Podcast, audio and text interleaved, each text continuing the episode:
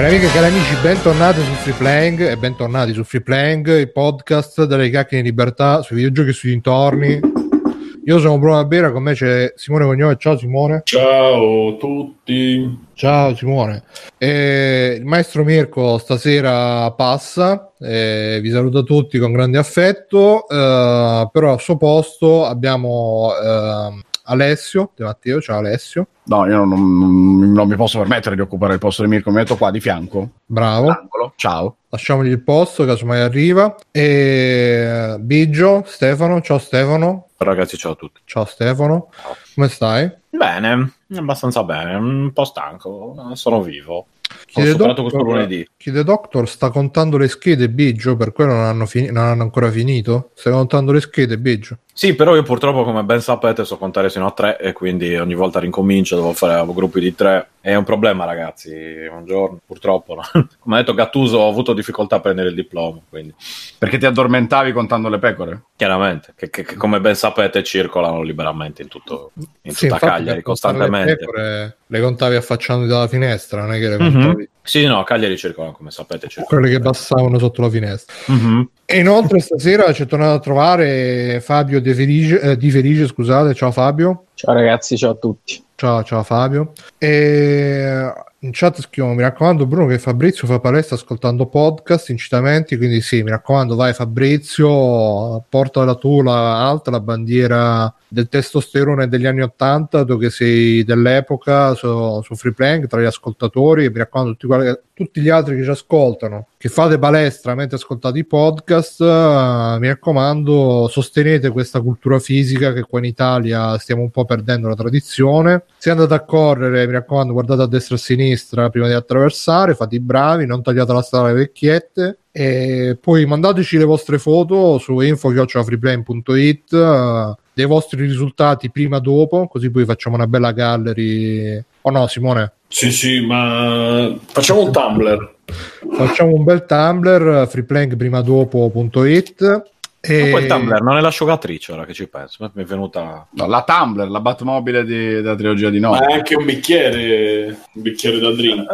Mi state confondendo. Che è quello che ti danno al bar, se ho capito bene, è quello che ti danno Mhm. al bar quando ti danno i succhi. Ah, quello un Eh, po' largo e piano. come No, no, no, no, no. È quello lungo, ah, quello che ti danno per il caffè Ah, no, quello lungo lungo. Ok, quello lungo lungo. quello del caffè latte, sì. Quello per, la, per le gru. Dovrebbe Per essere per farci bere le gru. Ma io non lo so. Ok. quello Non lo so, so- sono ancora sc- sconvolto dalle lezioni. Oggi Dalle non rispondo lezioni. di me. Dalle lezioni. Hai visto? Ha vinto Green Book?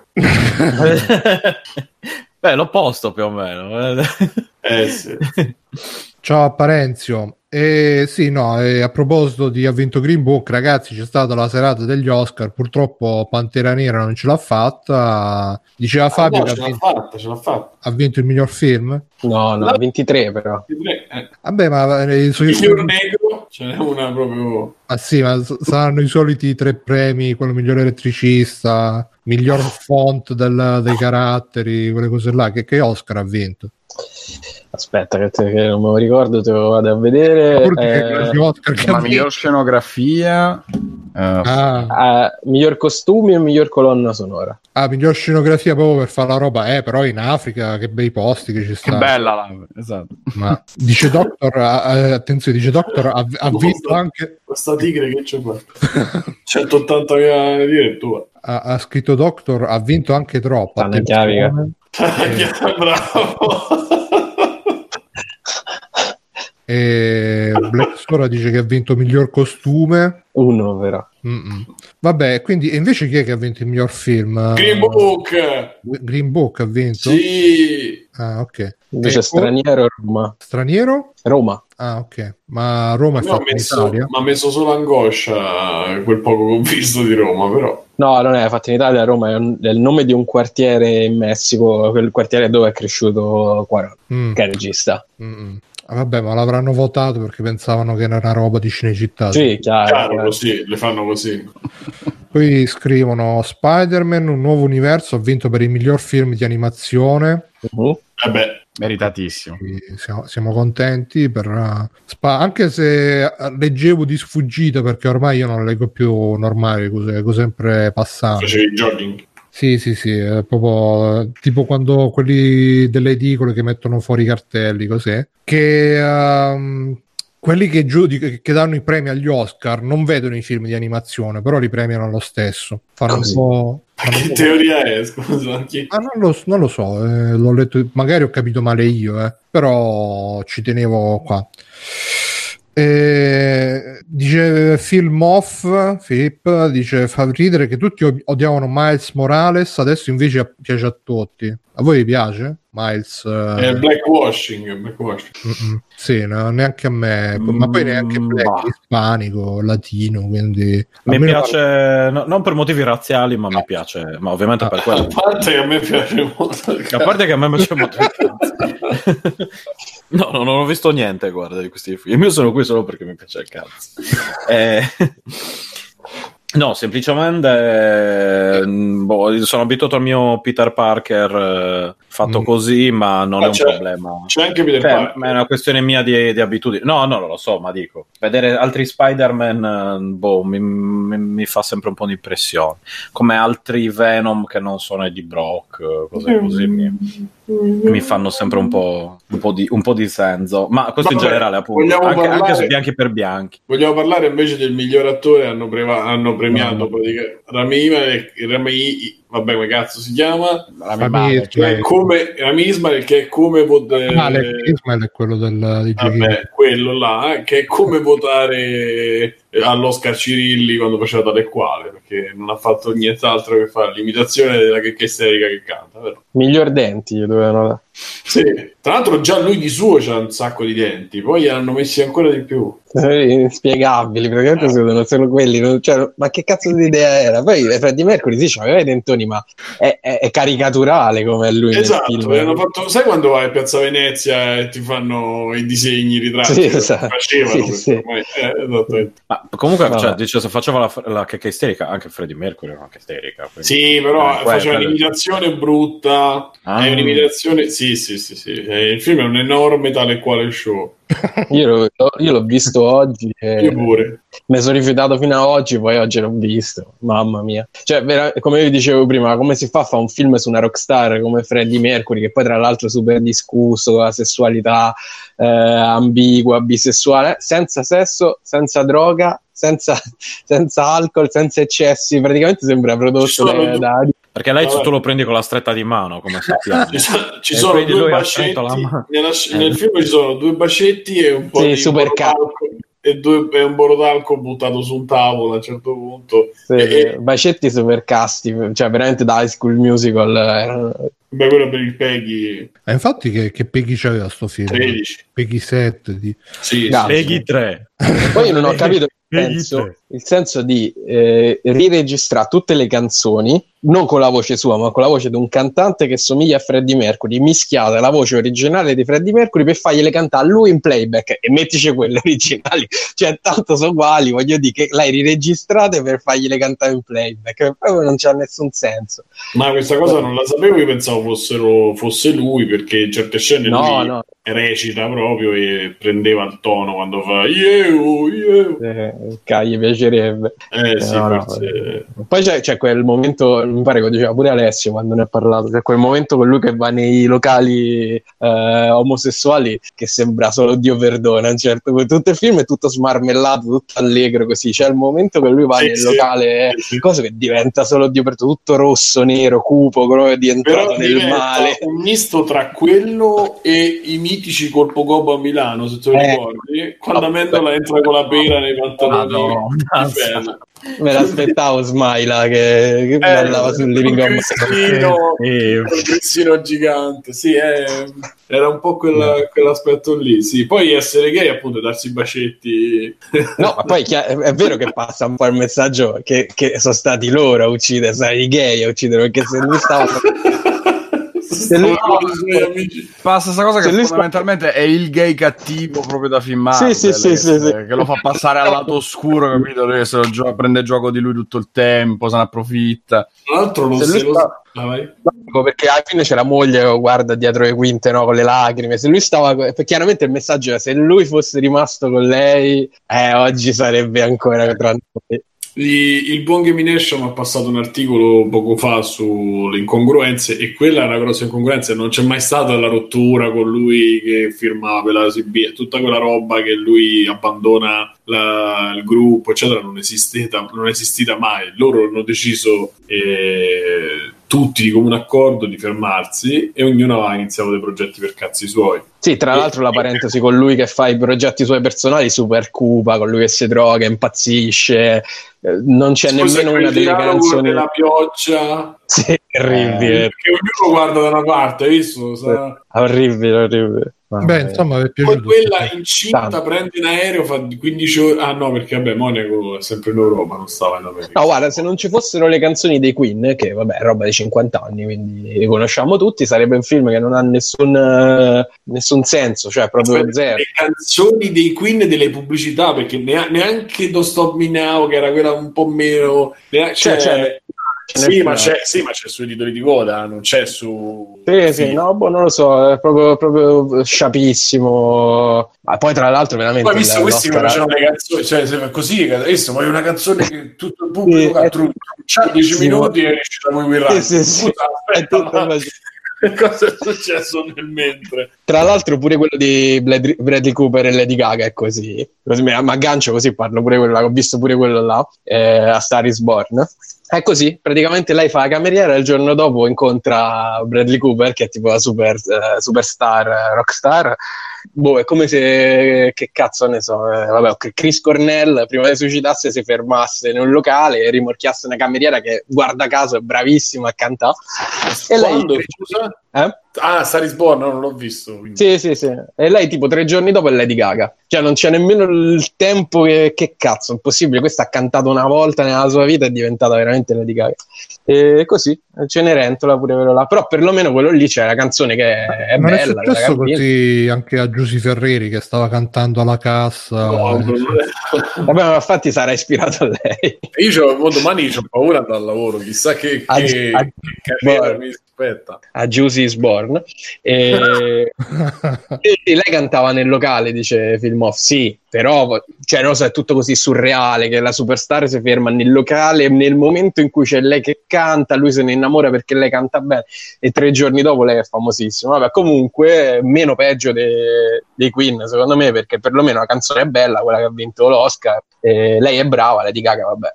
Secondo me è, è un po' la Madonna di questa generazione perché è l'unica che è riuscita a andare oltre. Sì. un po'. Sì, Dici, un Timo? po' sì. Senti che hai detto. Beh, è un po' l'unica che è riuscita a entrare nell'immaginario collettivo al di là della musica, no? Ha Eh, fatto. beh, vero, dai. Per quello Sto- infatti litigavano, stavano sempre... eh, si è vista sfilare il ruolo di... Perché stiamo parlando di queste cose? Eh, vabbè, insomma. Vabbè, niente.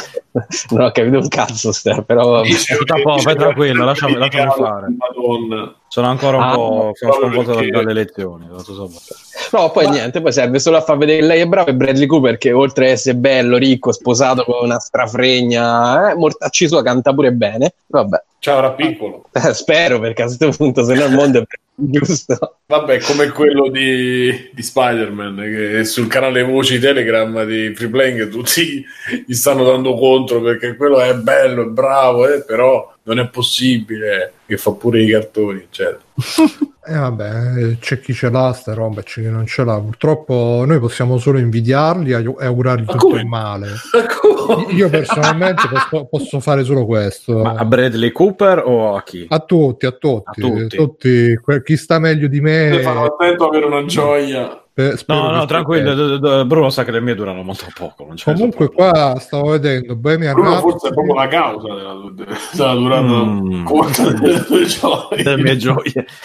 Bohemian Rhapsody, premi Oscar, eh, miglior attore Rami Ma- miglior sonoro, che è grafica e sonoro. Vabbè, miglior, mon- Miglior giocabilità. no, miglior montaggio, montaggio. Eh, Eh, montaggio. montaggio. Freddie Mercury già ne sapeva di montaggio. Ho capito tanti un po' dopo. Esatto.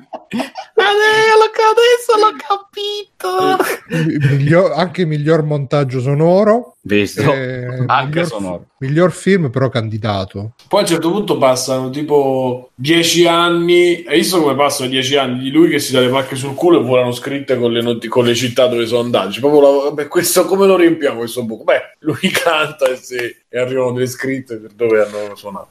Attenzione, Peppo Pig dice: Posso fare una polemica? Secondo me gli Mhm. Oscar sono stati condizionati dal modo di fare politica di Trump. Se non c'era Trump come presidente, vinceva secondo me Bohemian Rhapsody come miglior film. Ecco, Mamma mia. Allora, viva Trump.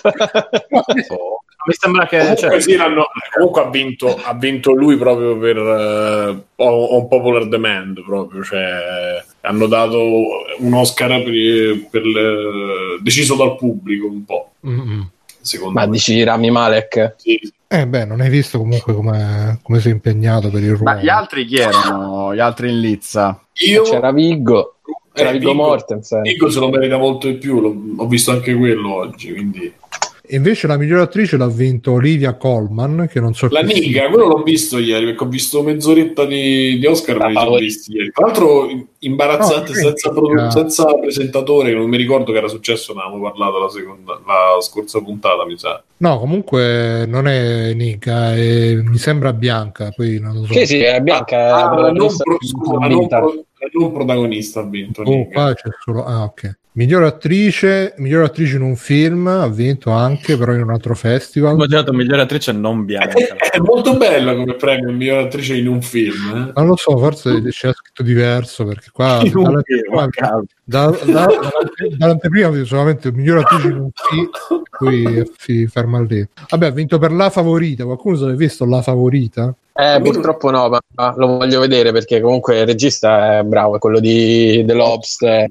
A me non Eh. ispira per niente quel film, però a me proprio quel, quella- quel periodo di storico. Sì, sì, Eh, è- ma anche a me piacciono i film in costume, infatti, cioè, l'unico che sono riuscito veramente a sopportare è Barry Lyndon perché insomma era Kubrick, ma se no veramente mi... quello, eh, Barry Lyndon lo vidi perché me lo consigliò una ragazza che insomma pareva che, ma alla fine come al solito non gli ha fatto un cazzo. E io c'è stato un periodo, ragazzi, che beh, qualsiasi roba per uh, c'avevo sta fissa che per eh, entrare in relazione con le ragazze dovevo magari vedermi le robe che si vedono loro, mi dovevo o meno farti venire le mestruazioni. sì, eh, ci è mancato poco pure quello. E per fortuna non mi sono mai arrivato a vedere robe veramente demoralizzanti. Tipo, non mi sono mai letto un Harmony, ecco, questo lo posso dire. Però mi vidi Barry Lyndon perché, ah, Barry Lyndon non hanno usato luci artificiali, tutto fatto in luce naturale. Bello, però, boh. magari se lo rivedo mi piace come Assassin's Creed. Ti sembrava quella giusta, invece era menta dentro? No, no, Gogol, quello è un altro discorso. Ah, Black Sora che dice: Ma sto mangiando come un porco, devo andare a correre. Eh, ma che c'è la puntata di andare a correre, faccia a correre dopo. Beh, sì, no? Ah, dici. E vabbè, insomma, finiti questi Oscar 2000, c'era anche Chiara Ferragni, tra l'altro, agli Oscar, non so se lo sapete. Sì, hanno incontrato Marilyn Manson e si sono fatti una fotina. Comunque io stavo vedendo le storie, hanno fatto vedere le storie, non mi ricordo dove. 7000 persone, uno degli eventi più importanti è loro col telefonino, lei e il marito. Eh, perché mi è entrato, mi ha fatto la cacca. E ho fatto... Boh, vabbè. Vabbè, quello è il, è il brand. A proposito di lei e il marito, hai visto il meme con Bradley Cooper e Lady Gaga? Perché loro hanno ricantato la canzone del film, no? Eh, in modo molto appassionato. Ah, E allora c'era scritto: Indovinate chi dormirà sul divano questa notte con la foto di Bradley Cooper. Eh sì. Sì, perché poi pare che stesse seduta, no pare, lei stava seduta in mezzo tra la moglie e Bradley Cooper. eh, Vabbè, ma quelle sono cose fatte apposta per fare gossip, eh, chi se ne frega. Va bene, dice Film Off, doveva vincere Bale, ogni film che fa si medesima al massimo. Che, che film ha fatto Christian Bale? Vice. Vice? Ma che è il film? Sì, non, non la testata, scritto Senza Miami. di un giornalista eh, che in un mese ha mangiato Ho fatto il- un film e sono andato all'Oscar. ecco. Come è andata? Comunque io mh, lui lo premierei prima che muore perché secondo me non è che dura tanto se continua a ingrassare e dimagrire 40 kg ogni anno. effettivamente ah, ma che, che che- di che parla sto Vice? Eh, di- Eh, fa Cheney, il, che pare sia stato il vero presidente degli Stati Uniti nella Sì. crisi del 2001, eccetera. Mm. Quindi c'ha tipo una panza grossa come un tendone da circo. Eh, Ah, ma quindi non, non hanno messo la panza finta. Se, Come, come il dottore- il professore Matto no. Faccia pure scoregge. a pranzo. Vabbè. Niente ragazzi, quindi questi sono stati gli Oscar 2019. Prima di andare avanti, un messaggio dai nostri sponsor. Taradà. Facciamo anche lo stacchetto musicale come fanno i veri podcast professionali. Eh, vi ricordiamo che Free Playing non è gratis, ma potete sostenerlo se vi piace. Noi lavoriamo ormai alacremente proprio, segnate questa parola alacremente, con alacrità. Sono più di cinque anni che ogni settimana ci diamo da fare, ma durante la settimana è proprio tipo redazione di giornale, quella dei vecchi film, eh, tutto il casino, macchine da scrivere, dai è arrivata sta news, oh, che è successo? Eh, eh, tutto... Camicie bretelle, tra l'altro. Sì, sì, camicie e bretelle. Sì, Bruno che dice la voglio entro le 10 sulla mia scrivania. Col sigaro in bocca. Sì, sì, esatto. E quindi tutto così, eh, se volete, se vi piace, se volete sostenerci, potete farlo tramite PayPal, tramite Patreon, eh, tramite vi comprate le robe su Amazon, passate dal nostro link, cliccate su freeplane.it il link e poi comprate le robe prima di metterle nel carrello, mi raccomando. E ciao videogiochi e sofà, domani Doom su videogiochi e sofà, faccio un po' di pubblicità incrociata. E mh, se comprate le chiavi legali su G2A, compratele con il nostro link, che così almeno ci date un po' di soldi pure a noi, legali ovviamente. E che sta più? Ho detto, ah sì, Twitch, abbonatevi, così potete avere anche il mitico badge di Twitch. eh, in versione ci stanno anche i tier di Twitch. eh.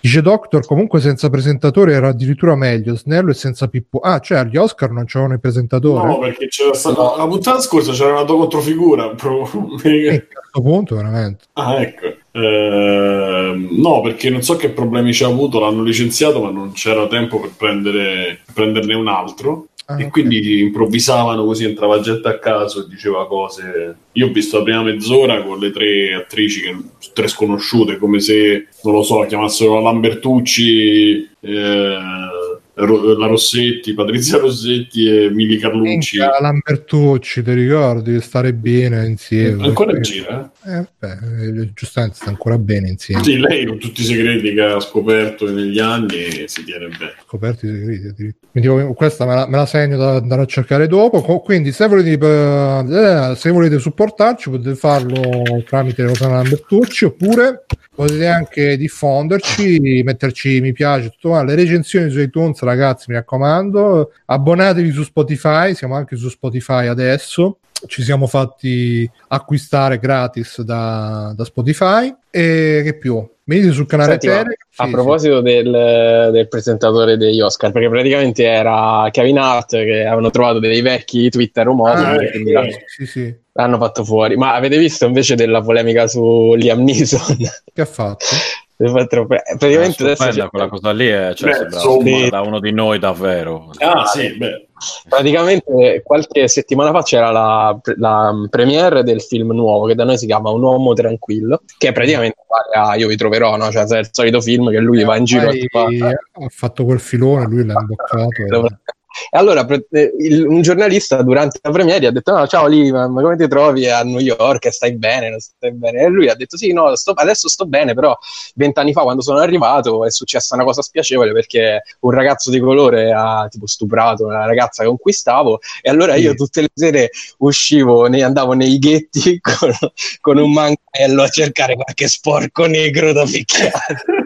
Così, No, no, è tipo con la pistola. Che, fa con la pistola? detto, al che il giornalista ovviamente l'ha e, e si è scatenata una shitstorm incredibile su di lui e hanno annullato la premiere di questo uomo tranquillo e poi pare che eh, Non è praticamente tanto più- molto più no, infatti, e la gente poi si è andata a rompere le scatole anche per il prossimo Man in Black dove c'è lui eh, che fa uno dei Men in Black dove ovviamente non ci sta Will Smith perché probabilmente lui l'ha picchiato però è stato geniale ma che cazzo gli vai a dire al giornalista manco ti avesse chiesto questo. Cioè tu un giorno te ne esci che prima andavi tutte le sere con Mangarella a cercare qualche anche detto quando io sento un negro parlare di tattica mi si rivolta lo stomaco. È proprio il meglio, guarda. Beh, ma fi- carriera finita perché immagino che da una cosa del genere. Cazzo, come cazzo riuscì? Cioè, sta, starà geriatrico ormai. Quanto c'ha? 70 Ma anni? non so, ma sarà stato strafatto. Immagino che dopo un po' la cocaina ti brucia il cervello. No, lì se- è irlandese, lui è roba dei whisky. Ah, dici? Eh sì. Vabbè, comunque è stato un episodio meraviglioso, anche solo Ma per... così ha preso il cervello. Sì, beh, non è proprio intelligentissima come mossa. Cioè, il fatto che, che, che, che- che com'è New York è bella, però sti negri. Adesso ne vado a cercare un po' col mio manganello. Mannaggia Liam Neeson. Poi lui, tra l'altro, pure Schindler's List, quindi figurati. Eh, Mo- mo non erano neri. eh, ma- magari adesso per riabilitarlo faranno Schindler's List, però con i negri. del- i negri ebrei. Vabbè, salutiamo ovviamente tutti i nostri ascoltatori di colore. Grande Filippo. affetto. E stavo dicendo, sì, condivideteci su iTunes eh, e basta, direi. Ah, sì, fa- abbonatevi su Twitch e fate acquisti su Humble Bundle. Fatevi l'abbonamento su Humble. Dice videogiochi sofà, dice fa- fanno 12 anni bianco, così. si riabilita. Va bene, quindi grande Liam. Eh, a proposito di gente carriera finita, anche se in maniera diversa, ragazzi, Reggie ha lasciato Nintendo. Ciao, Eh, Reggi! ciao Reggie. Eh, è, è stato sostituito da uno che si chiama Bowser, e quindi c'ha... Bellissimo. Nella prima foto ufficiale c'erano Mario e Luigi dietro legati. visto legati? Sono morto. Ehm, solo Nintendo poteva succedere una cosa del genere. E Reggie ha fatto anche un, un messaggio Carino. Che diceva: Io sono, sono sempre stato CEO, ho sempre fatto sto lavoro, però quando sono arrivato a Nintendo è stata la prima volta che mi sono reso conto di cosa significa veramente avere l'affetto. Sono sempre stato CEO, che, che lui da quando il primo incarico che ha avuto Anche all'asilo, capito? era CEO. Era CEO della SIT. E no, dai, è stato. E poi ha detto My body still Sì. ready. Carino. Sì, ma sanno molto come giocare con la loro audience, eh, con i vari meme. Ormai nel mondo di internet chi, chi non lo sa fare è perduto. E mm, poi cos'altro? Ah, sì, eh, è intervenuto anche The Rock sulla questione che ha ringraziato Reggie Fils-Aime per The l'importanza. Sì, sì. eh. Articolo che Beh, inizia- il, il futuro presidente degli Stati Uniti lui è intervenuto. Eh sì, ormai. Eh, questo è come quando no, quando ti vuoi fare leggere, allora comincia ad esprimerti su tutte le robe importanti. Eh, e dice: l- l'articolo inizia anche la roccia si è sciolta all'addio di Reggi. E beh, poi, vabbè, ha straziato tutti i cuori, bla bla bla. Ah, Ecco il tweet che ha scritto Dwayne Johnson. Congratulazioni su, su una carriera così prolifica ed epica, amico. Eh, Sì, sono delle Hawaii tutte e due, mi sa. Si può. Ah, in effetti sì, è vero. Uh, questo sì che è un modo per impattare sulle vite, eh, inclusa la mia. Grazie per aver creato eh, tanto divertimento. Tra l'altro la cosa assurda è che c'ho ancora aperto il, il post de- di Kevin Hart, insomma, del, del Twitter. Il Twitter dopo di The Rock. non ci credo. eh. Eh, non lo so che cazzo dice. Uno dice se eh, l'Academy dovrebbe prendere The Rock per fare il presentatore agli Oscar. Però è assurdo. Speriamo. il giorno eh. dopo che è andato in onda l'Oscar è intelligente come mossa. No, vabbè, è un articolo un po' vecchio. Ah, eh, quindi grazie per aver creato tanto divertimento. E poi ci sono le due, eh, le due emoji. Ce ne sono due che battono le mani, uno col pugno brofist di colore, tra l'altro. Quindi anche qui effetto Oscar. E, e niente, quindi che cosa, Alessio, tu che ne pensi di, di, di questa? Che cosa vuoi dire? Di, vuoi, vuoi mandare un saluto a Reggie che ci sta ascoltando? Naturalmente, sì, che so che ci segue sempre, è un affezionato ascoltatore di Free Play fin dalla prima puntata. Eh. Lo ricordi? penso che, che Reggie abbia avuto una grandissima importanza come personaggio, perché appunto il meme, ma poi la, la carica comunque di, di simpatia e di schiettezza che ha avuto fin dall'inizio, dal 2004, eh, cioè chi segue bene o A male. me Nintendo- onestamente non mi ha mai dato l'idea. Me mi ha dato l'idea che sì, ci, si prestava al gioco, ma che in realtà fosse molto infastidito di tutta sta roba. Lui si voleva fare i cazzi suoi. Mm, Ma oddio, dalla raccolta di video che hanno pubblicato per celebrarne l'addio, ce n'è di occasioni in cui si presta le foto con i fan, le cose in costume, le scemate, i video scemi che facevano con Iwata e Miyamoto nei Nintendo Direct. Ci sono stati tantissimi, tantissimi momenti in cui, bene o male, lui si è messo in gioco prendendosi anche con autoironia gioco di se stesso, nel senso mettendosi come personaggio Nintendo all'interno dell'azienda. Per cui è, è stata la grande differenza che ha portato Iwata con, eh, con i video, con le interviste, con il rapporto quasi venite, vi facciamo vedere cosa c'è dentro l'azienda che instaurarono molto presto e che era tutto il contrario della precedente amministrazione di, di Yamauchi, insomma, del- la vecchia presidenza di Nintendo di Yamauchi, di Arakawa, che era il presidente di Nintendo America. Eh, c'è stato un, un cambio totale tra gli anni 90 e gli anni 2000 e Reggie era la rappresentazione occidentale di questo cambiamento. Tutto quanto si deve probabilmente alla, Iwata, probabilmente, però Reggie era il pilastro americano. Ora che stanno cambiando tutti gli equilibri interni, probabilmente l'addio io lo leggo anche un po' come un cambio aziendale che magari deve essere rispecchiato anche dal presidente. Eh? Che equilibri interni stanno cambiando. Eh, ma col presidente nuovo, con eh, i nuovi scenari che sta prendendo Nintendo, magari un po' Reggie se ne voleva andare per godersi la pensione, tanto i soldi non gli, non gli saranno un problema, immagino. Eh sì. Un po' è cambiato tutto, i vecchi se ne stanno andando, eh, chiamandoli bonariamente vecchi. e in una maniera sta- che nell'altra. eh, eh, qualcuno poverino se n'è andato troppo presto, però Eh, insomma eh, penso che se lo possiamo leggere anche in questo modo, venendoci un pochino più di malizia dietro, semplicemente c'è un cambio di potere, si, cambiano, si cambia tutto il personale, no? Comunque ascoltavo, stavo vedendo il cortocircuito da- di venerdì di multiplayer e una delle riflessioni che avevano fatto, che aveva fatto mi pare proprio Vincenzo Lettera è stata che parlando con Pierpaolo potrebbe anche essere, essere successo che eh, dopo anni in cui hanno vissuto comunque molto vicini Ivata e, e Reggie e con la fine che ha fatto Reggie, eh, Ivata alla fine Reggie ha detto magari mi godo un po', ho la possibilità di andare in pensione, magari mi godo un po' di più la famiglia adesso perché comunque Verosimile, del tutto la vita verosimile. che si risvolta. insomma. Effettivamente a pensarci, come, non da- come dargli torto, voglio dire, una volta che ti vedi un amico, un collega di una vita che muore giovane, eccetera, ti viene da dirti, senti, sai che c'è, finché posso me la godo un po' E anch'io. poi c'è da dire un'altra cosa, secondo me si contano anche un po' i cicli eh, di console, cioè nel senso che tu magari sei CEO o America, quindi stiamo parlando mh, di un, di un ruolo importante eh, e ti finisce il ciclo della console o stai in un momento dove comunque, non dico le, le acque sono calme, ma insomma mh, è, è quasi tutto sotto controllo, cioè lui lascia comunque una società che sta meglio di Wii U, di- del periodo di Wii U per dire, no? Sì, beh, se devi lasciare naturalmente molli adesso che, Eh, che va perché bene, comunque- che non, non li lasci nella merda nel Quella momento è una cosa, e poi soprattutto da qui ai prossimi due o tre anni probabilmente si, cioè, stanno in ricerca e sviluppo, stanno perché comunque che sia Switch Mini o che sia il successore di Switch, eccetera, comunque una volta che lanciano una cosa nuova, in quanto CEO della società per la parte americana, e poi ci devi stare la maggior parte del tempo, cioè quello che tu cominci a fare, magari tendi pure a portarlo a, a termine, no? Quindi questo forse era anche il momento migliore per lui. Può essere anche questo, sì. Insomma, un momento di cambiamento, come stanno cambiando tante cose nel mondo dei videogiochi in generale e anche dentro Nintendo, ovviamente. Eh sì, è il mondo che cambia. E, La forma e il colore. proprio lui.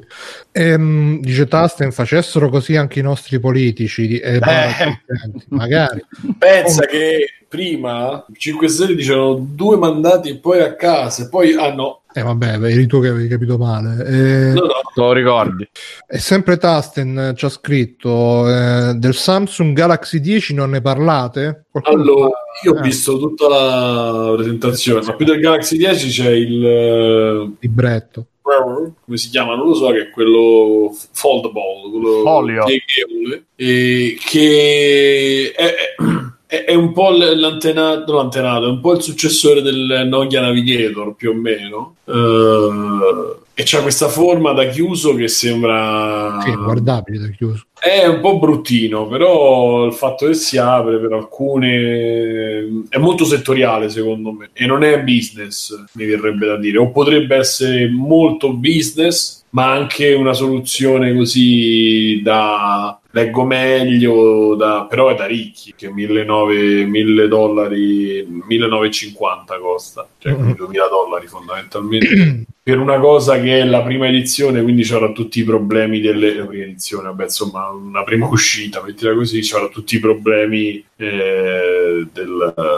de- delle cose nuove proprio anche a livello tecnico, perché insomma a me non dà molta affidabilità, non tanto lo schermo quanto il meccanismo d'apertura e chiusura. Quindi su Galaxy NS10 hanno fatto questa impronta digitale, questa cosa delle impronte nuova che eh, praticamente non c'è bisogno, cioè sullo schermo, sotto lo schermo, poi hanno fatto le solite fotocamere Uber Mila. Vabbè, è un'evoluzione armoniosa del 9, diciamo.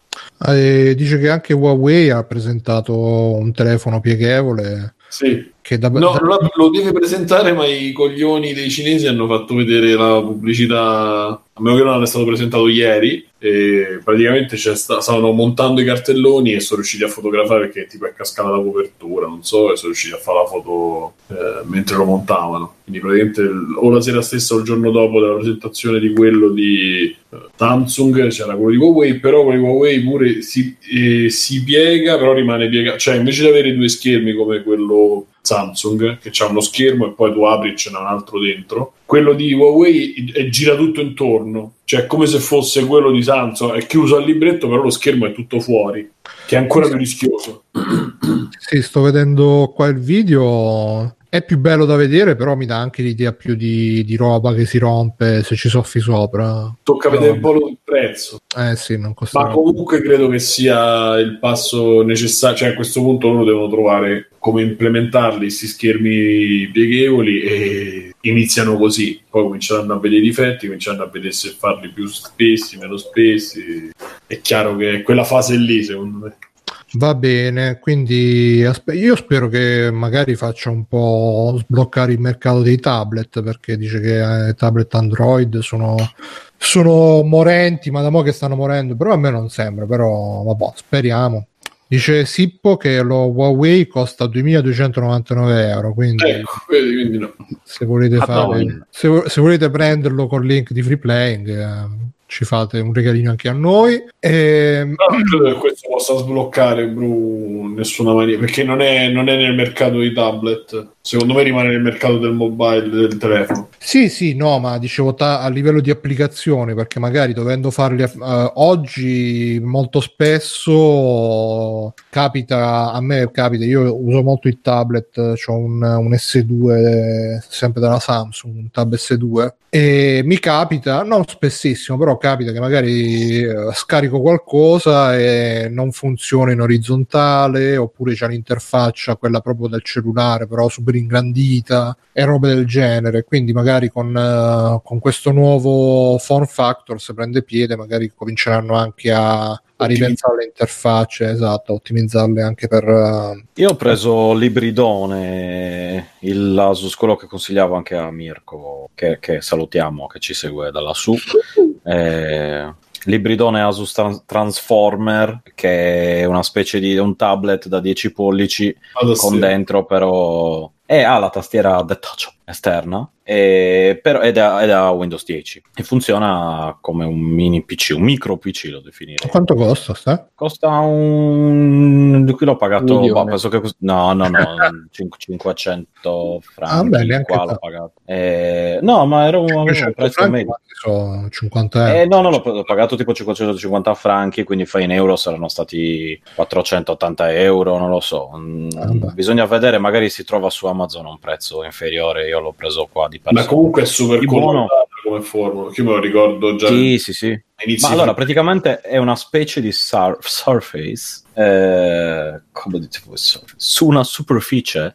eh, di buono ha diverse cose. Uno è piccolo ed è estremamente leggero, e questo è, è positivo. E l'altra è che lo ricaricate col, eh, col caricabatterie, quello del cellulare, cioè ha una micro USB per ricaricarlo. Quindi Mm. uno tranquillamente lo mette in carica. Io ho pensato c'era anche il Surface, ma il Surface di Microsoft, nonostante abbia vabbè, a, a, fronte, a fronte di, un, di, una spesa nettamente maggiore, ma anche di una qualità eh, insomma buona, ha un suo cavo proprietario che non puoi insomma, che ti devi portare dietro, mettiamola così. C'è un USB-C?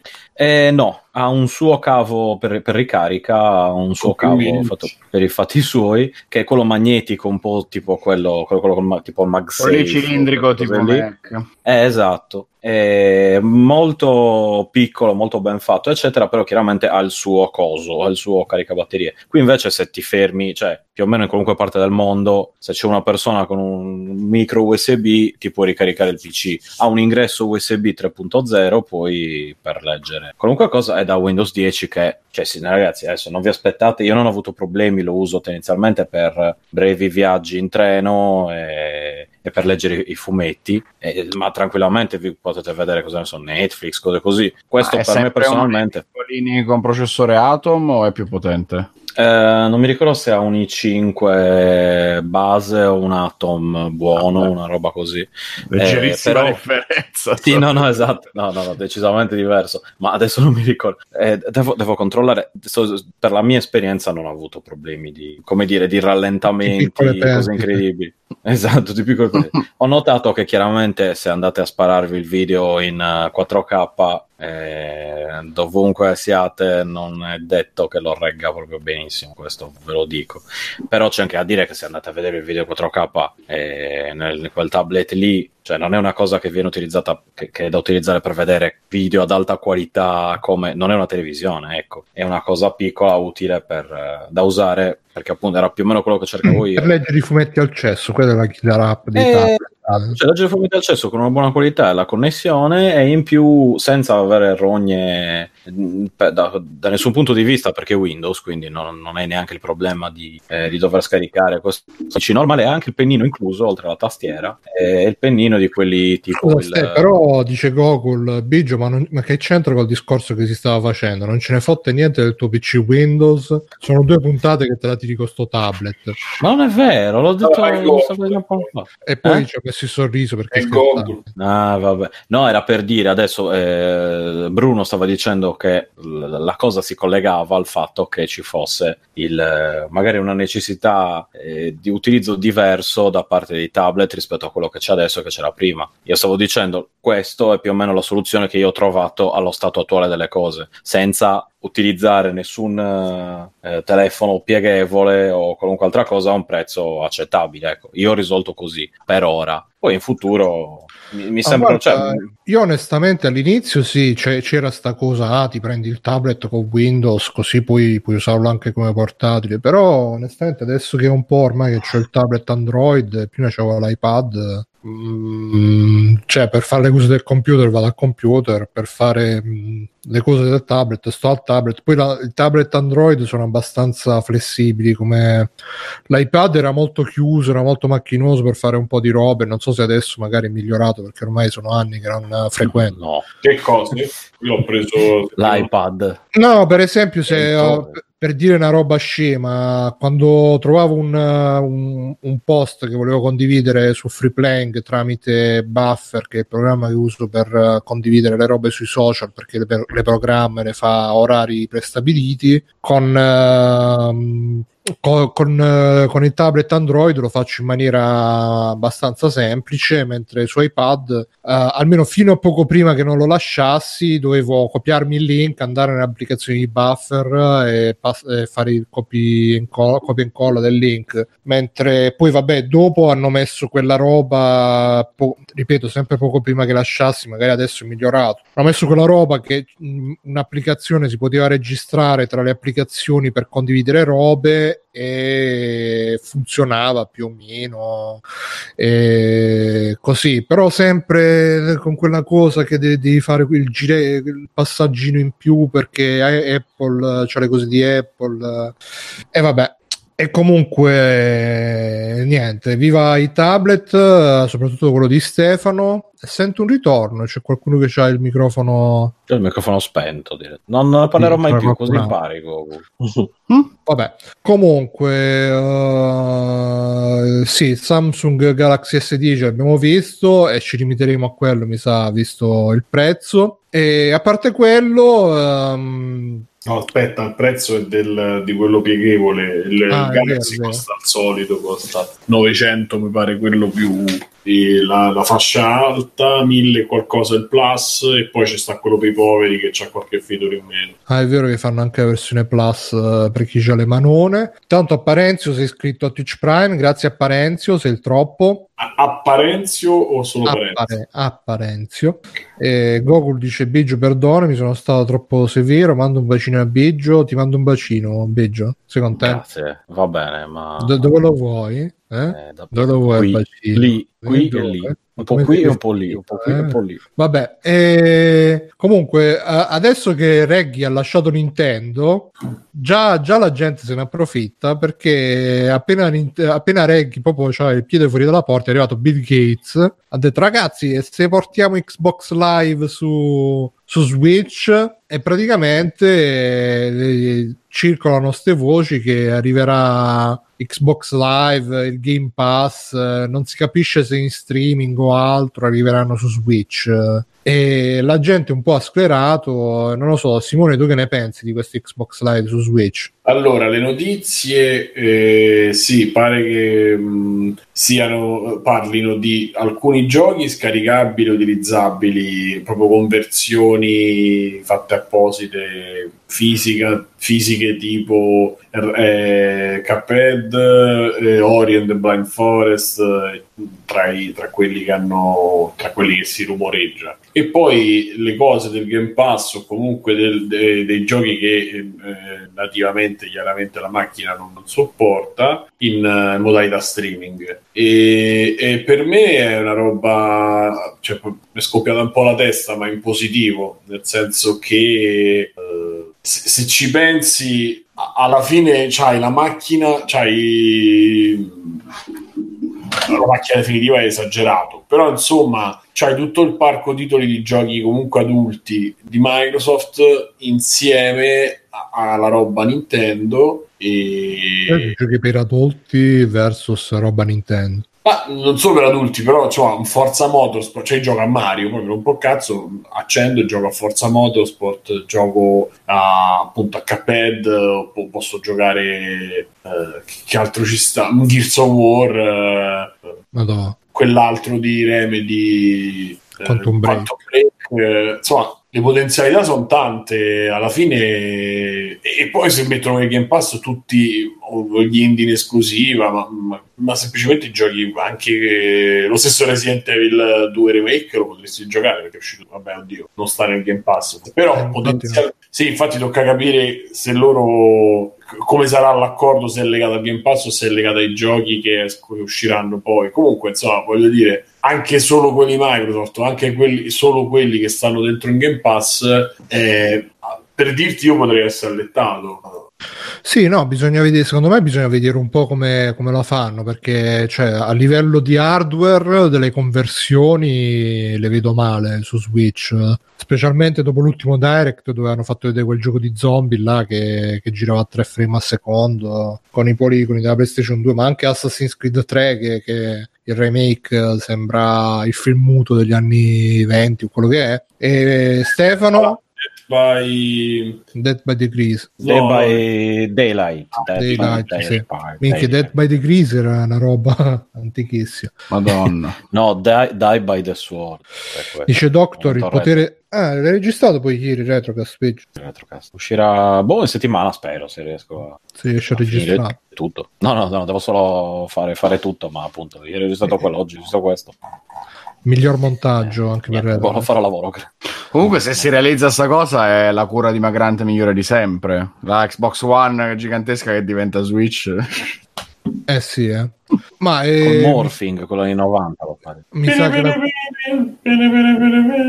la cura dimagrante la faranno anche i giochi, però se, se non è in stream, perché appunto se si vocifera sta roba perché Ma Cuphead per dirti che dopo posso girare, non lo so. Cuphead sì, sì, sicuramente, però i giochi quelli più No, le cose Disco- grosse penso che saranno in streaming perché ci sono già stati gli esperimenti appunto di, di Resident Evil 7 in streaming. eh, Pure Assassin's Creed. Assassin's eh, Assassin's Creed.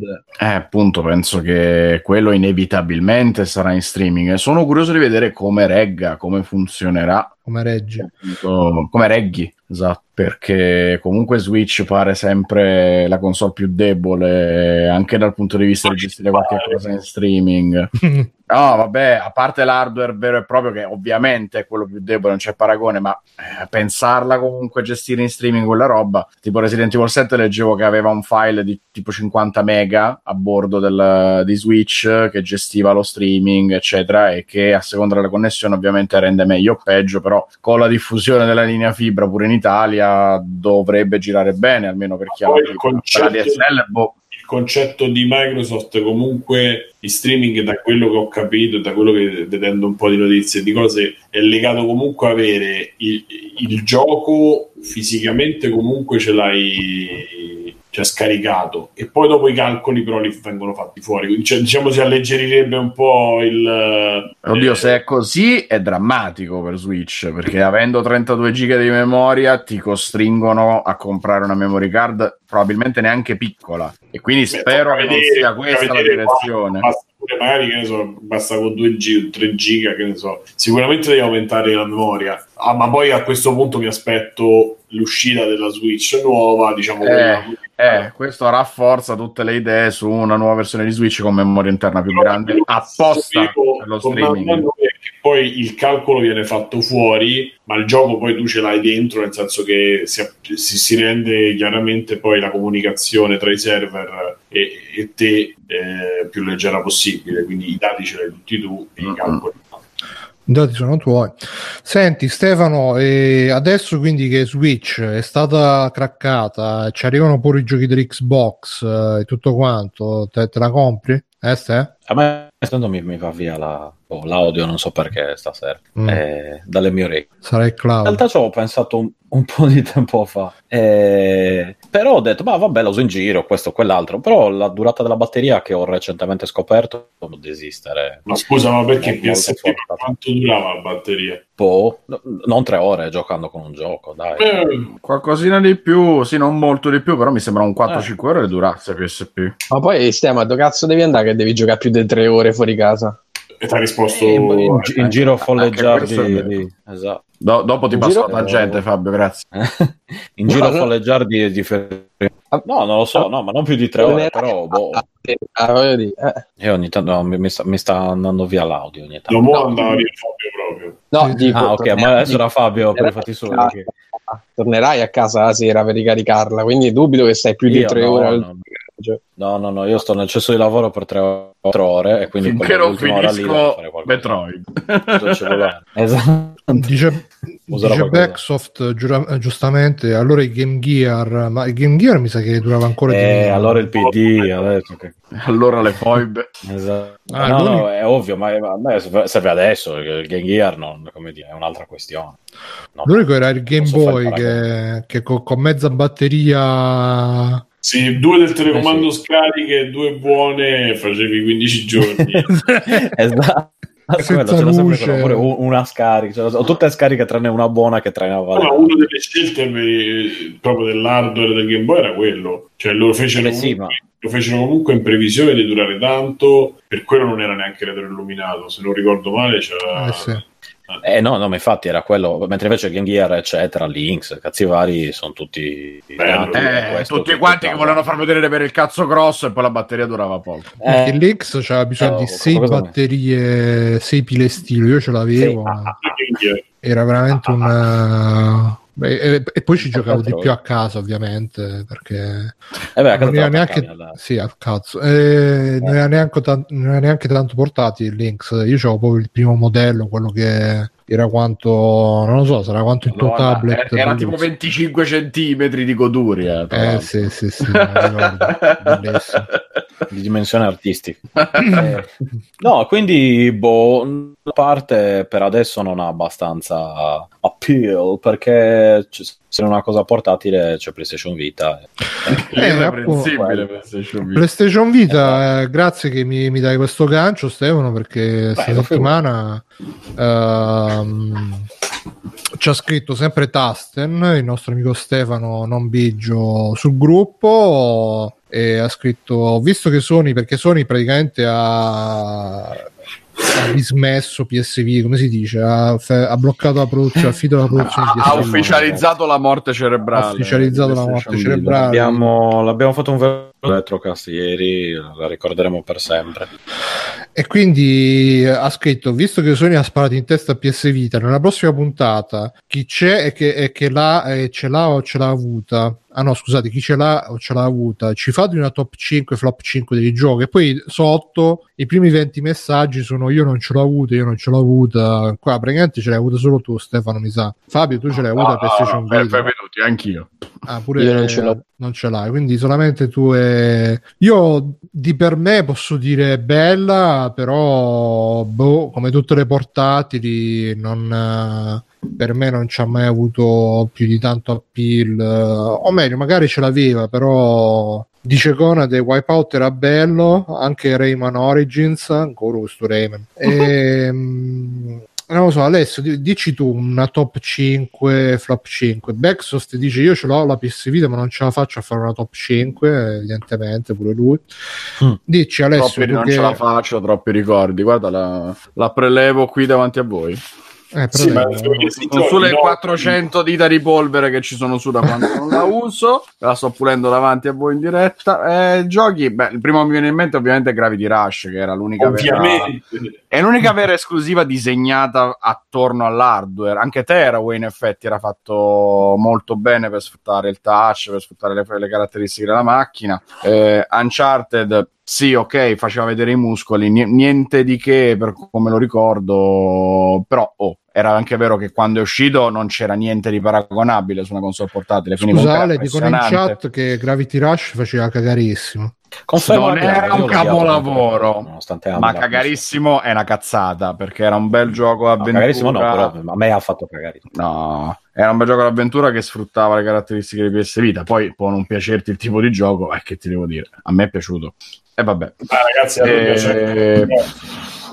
Quarto e quinto, devo dirti che faccio fatica mo, a ricordarmene, anche perché è da tanto che non la uso PS Vita. Ho fatto vedere il dramma della polvere. Che cazzo c'avevo su PS Ma non l'hai modificata per... eh, Mai. Ah, Shadow of Light, quanti ricordi? Dragon's Crown, Final Fantasy X. Incredibile, erano riusciti a fare le Dore Live 5 paro paro su, su portatile. Eh, c'è un po' Metal Gear Solid. HD Collection. Vabbè, ma quello non è un gioco nuovo. Io sto guardando le cose che bene o male erano uscite o adattate o fatte apposta per PS Vita. Quelle erano semplicemente. Non Scroll l'hai detto. Pe- Persona, Persona 4 Golden. Killzone, Persona, esatto. Schizzo. Che scopro di avere Persona 4, non me lo Killzone. ricordavo. Eh sì. Killzone Mercenary. Sì, che era molto bello per essere portatile. Killzone Ma- Missionary. Beh, mercenari. Ah, No, idea. Era un'altra versione quella che dici tu, Bruno. eh, insomma, è uscita Tira di away, roba Bellino. Cioè, quindi hai letto Eh, i che c'avevi, non è che hai fatto Sì, perché 5. non me li ricordo.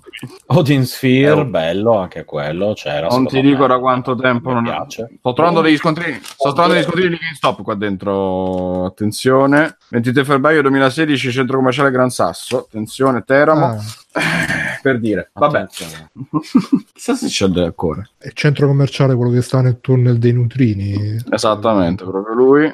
Comunque in chat continuano a infamarti Stefano, niente. cioè Stefano, scusa, Alessio dicono che non capisci una sega, che cazzo sono questi giochi. È la chat che non capisce una sega, infatti. Infa- No, ma perché poi PlayStation Vita, visto che è andata molto bene in Giappone, è un po' una come si dice? È un po' il Dreamcast portatile. Eh sì, è un po' la, Eh, la- eh, eh. la console, la console più amata da, dai L'ultima gra- Eh, Eh, ma perché è così? In questo mondo le cose che falliscono miseramente da ragazzi.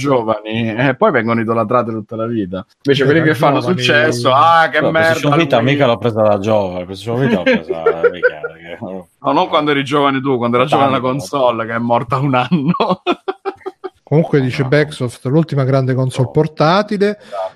No, ma eh, no, quello che volevo dire non perché è morta presto, anche perché poi cioè, è, durato, è durata molto più di quello che doveva durare commercialmente. Sì, ma come, discute- ma come discutevamo sui commenti là su, su Facebook, cioè PlayStation Vita è rimasta nei negozi proprio in, in rianimazione artificiale, in respirazione artificiale, perché giochi non ne uscivano più ricordavo. dopo, che era dopo, dopo due anni, bene o male, che era uscita, è uscita nel 2012, se non mi ricordo male. Nel 2014 già praticamente non usciva più nulla e si parlava soltanto che uscivano le visual novel o uscivano giochi solo in digitale, sullo store. Nei negozi fisici era già praticamente morta PlayStation Vita. Quando è uscita PlayStation 4 ha avuto l'ultimo vagito di vita, eh, scusate il bisticcio parole. Eh, no, se- semplicemente perché era compatibile con PlayStation 4 e si poteva usare per lo streaming, mi- per il mirroring, quindi potevi giocare i giochi di PlayStation 4 su PS Vita e usarla come se fosse eh, un Wii U. Solo per chi aveva abbastanza. Eh, ma quello mi sa che non so se qualcuno di voi l'ha provato, però io vidi un video dove giocavano ad Assassin's Creed e tipo spostava la levetta su, su, su Vita e Ezio, chi per lui si muoveva dopo tre secondi. cioè, Eh, aveva un sacco di lag. No, anche da me andava spesso- bene. Una volta ci giocai a Destiny, non so se... Madonna. Eh, Beh, come facevi? Sì, Perché io quando l'ho allora- io, io ho provato a giocarci a Horizon e il problema è che Mm. se tu utilizzi un controller con i tasti dorsali, eccetera, su PlayStation Vita tu hai il, il retro della macchina che è touch, però è piatta, quindi fai una fatica del cazzo per riuscire a piegare le dita in modo da riuscire ad usare sì, la, la parte touch portatile è come se una delle cose fosse peggiori. No, non perché funzionasse male in sé, ma perché doveva mimare No, dei controlli esatto, fisici tridimensionali bene, che non poteva fare, ovviamente. No, quindi, Avrebbero dovuto... cioè, ci riesci mezz'ora, dopodiché c'hai l'artrite e ci rinunci. No, volendo avrebbero dovuto mettere due partite eh, in prossimità dei grilletti posteriori, ma due, cioè due A non tutta la zona touch, perché poi la, la tocchi per sbaglio, ti incasini, ti prende- è problematica secondo me. E poi Ma il touch quello, posteriore è proprio una roba che boh, perché Mm. cazzo gli è venuto? Boh, guarda, ci hanno, provato. Se, Cioè, avranno avuto quello- qualche, qualche coso del mouse di qualche vaglio che gli "Beh, mo mettiamo Sì, no. No, ma era nato da qualche gioco tipo Tearaway per eh, al- al- qualche altra cosa. Quello c'era e basta che usava quella funzione. Eh, più o meno, eh, che lo sfruttava. Da Tearaway e Tearaway 2 anche c'era. no? Ah, allora sì. E quindi insomma era mm, sfruttata a zero, ma pessima idea in una pessima posizione per un'ottima console. Tu, Biggio, Eh, però appunto ne ho parlato un po' ieri. Il top 5 presenta sicuramente Dragon's Crown, eh, Persona 4 Golden, eh, adesso per chi non sa il giapponese come me. E poi il solo PlayStation Vita è sempre un po'. eh, Solo questi due, insomma. Top sì, perché esclusive così sono uscite, cioè di quelli che ti posso dire. eh, Io mi sono divertito molto con Guacamole, che però è uscito per qualunque altra cosa. E... Beh, non esclusive, anche giochi normali che magari su PS Vita hanno trovato la loro naturale collocazione, come si dice. Naturale collocazione è quello, sicuramente. Come scusa, Simone? La custodia, dicevo. Esatto. e anche coso, coso, belli da giocare secondo me su PlayStation Vita sono Spelunky e Rogue Legacy, che sono molto I giochi diciamo, per... Sì. E giochi indie Beh, anche, che PS ma Vita è stato uno Switch 0.1 per i giochi indie, perché c'era un periodo che uscivano tutti là. Eh, più o meno, sì. E poi ah, da Garrompa eh, che era bello, no, non piace. E gli ultimi due a sforo di uno eh, sono Nine Hours in Person Indoors e il seguito Zero Escape Virtuous Last Two, eh, che vi consiglio. Sì, sono quelli un po' giapponesi. Per, per gli amanti del vero videogioco di una volta, quello Esatto. giapponese. E poi, vabbè, se poi voglio Metal Gear è, è Hotline Miami che è su PlayStation Vita è a morte sua, molto comodo da giocare. Qualche gioco c'era, eh, ma non- insomma, poche esclusive e vabbè, quello sti cazzi anche, però da- ne abbiamo parlato ab- abbastanza ieri di PlayStation Vita. C'è un gioco che vi stupirà, che è una roba. eh, io vi dico solo il nome: è Conception 2. Ah. Eh, per chi non lo conoscesse, andatevelo a cercare. Ne abbiamo parlato in maniera randomica nell'episodio di Retrocast. Randomicamente approfondite. Esatto, perché non, non è fuori sta cosa e ne abbiamo parlato. Ma lo conoscete cosa- Conception 2? Come cosa? Ma cosa devi fare? Insomma, Eh, ma c'è da dire che il vero chiodo sulla bara che ha avuto PlayStation Vita, al di là del, um, del, del supporto scarsissimo dalla casa madre, che evidentemente non, non, sapeva che farsene, cioè l'hanno fatta perché bisognava fare la macchina portatile da, per contrastare Nintendo, ma non, No, non ma si sa bene che cazzo c'erano in mente. E la, la memory card, cioè Aspetta, fissarsi aspetta, sul Alessio, formato. c'era Simone che sta dicendo una roba. Vai, scusami. perché loro volevano eh, continuare quello che avevano fatto con PSP e Cioè poi fare una console e dimenticarsene. rimanere col piede dentro, dentro il mercato delle, delle portatili chiaramente perché comunque era la- l'unica alternativa a, l'unica alternativa mh, a Nintendo però non si si sono scordati che nel frattempo i cellulari hanno cominciato ad avere anche loro l'importanza del mercato. Quindi uscita nel momento sbagliato e, e poi dopo sì non sapevano proprio che farci. Infatti tutte le implementazioni che stavate dicendo tu Stefano sono figlie di accrocchi, accrocchi per cercare di integrarla nell'universo PS4 ma non riuscendoci anche nel Plus l'avevano infilata ragazzi se vi ricordate Sì, sì, quello da subito. Io la comprai proprio perché c'erano anche i giochi di PS Vita col Plus. Quindi appena mi capitò il taglio di prezzo favorevole, che era 2013, sì, 2013, sì, sì, aveva un anno di, di vita. Erano usciti un po' di giochi, un po' di cose. E me l'ero presa in quel periodo lì, anche perché c'erano i giochi col Plus, per cui in una botta la sola. sorpresa poi E poi me la sono presa nel culo, infatti. Eh.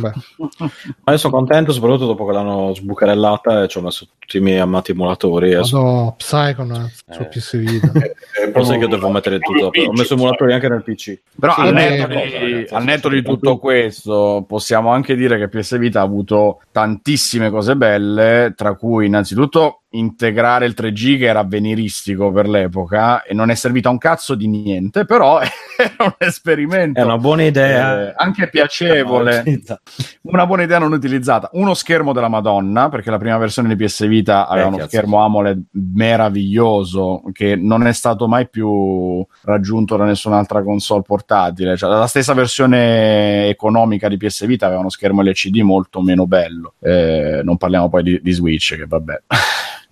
Come bellezza dello schermo lascia a desiderare da quel punto di vista. Eh, come design pure era carina, era riuscita a fare un bello schermo, una bella dimensione della macchina, anche abbastanza comoda da tenere in mano per sessioni lunghe, anche se non eccessive, però devo dire che tra 3DS nella prima versione, quella piccola, e PS Vita, preferivo PS Vita eh, come comodità dell'oggetto. E poi tentarono varie applicazioni. L'ho trovato un po' scomoda, un po' scivolosa senza una custodia, giusto quello. Cioè, senza una roba esterna. No, quello sono sempre riuscito a usarla bene. Boh. Poi ti ricordi le varie applicazioni? Tipo- merda, lo so. Si chiamava Foursquare, quella dove ti registravi. Che Sì, sì, sì, sì. sì. Arrivò molto prima Oh. che la integrasse Facebook, eh, c'erano le applicazioni social che PS Vita utilizzava e quindi dava ancora più senso al suo essere anche 3G. Eh, c'era Nier per trovare giocatori de- in zona quasi sempre deserto ovviamente. Però c'era già la possibilità di usarci YouTube di usarci Facebook di usarci un browser internet abbastanza decente anche se era sempre un baby browser. Eh, Eh, cioè, anche YouTube, come anche tablet che- anche Già, come vabbè. tablet prima dei tablet PS Vita non era male. No, E infatti no, che la terra Eh, le si lieve insomma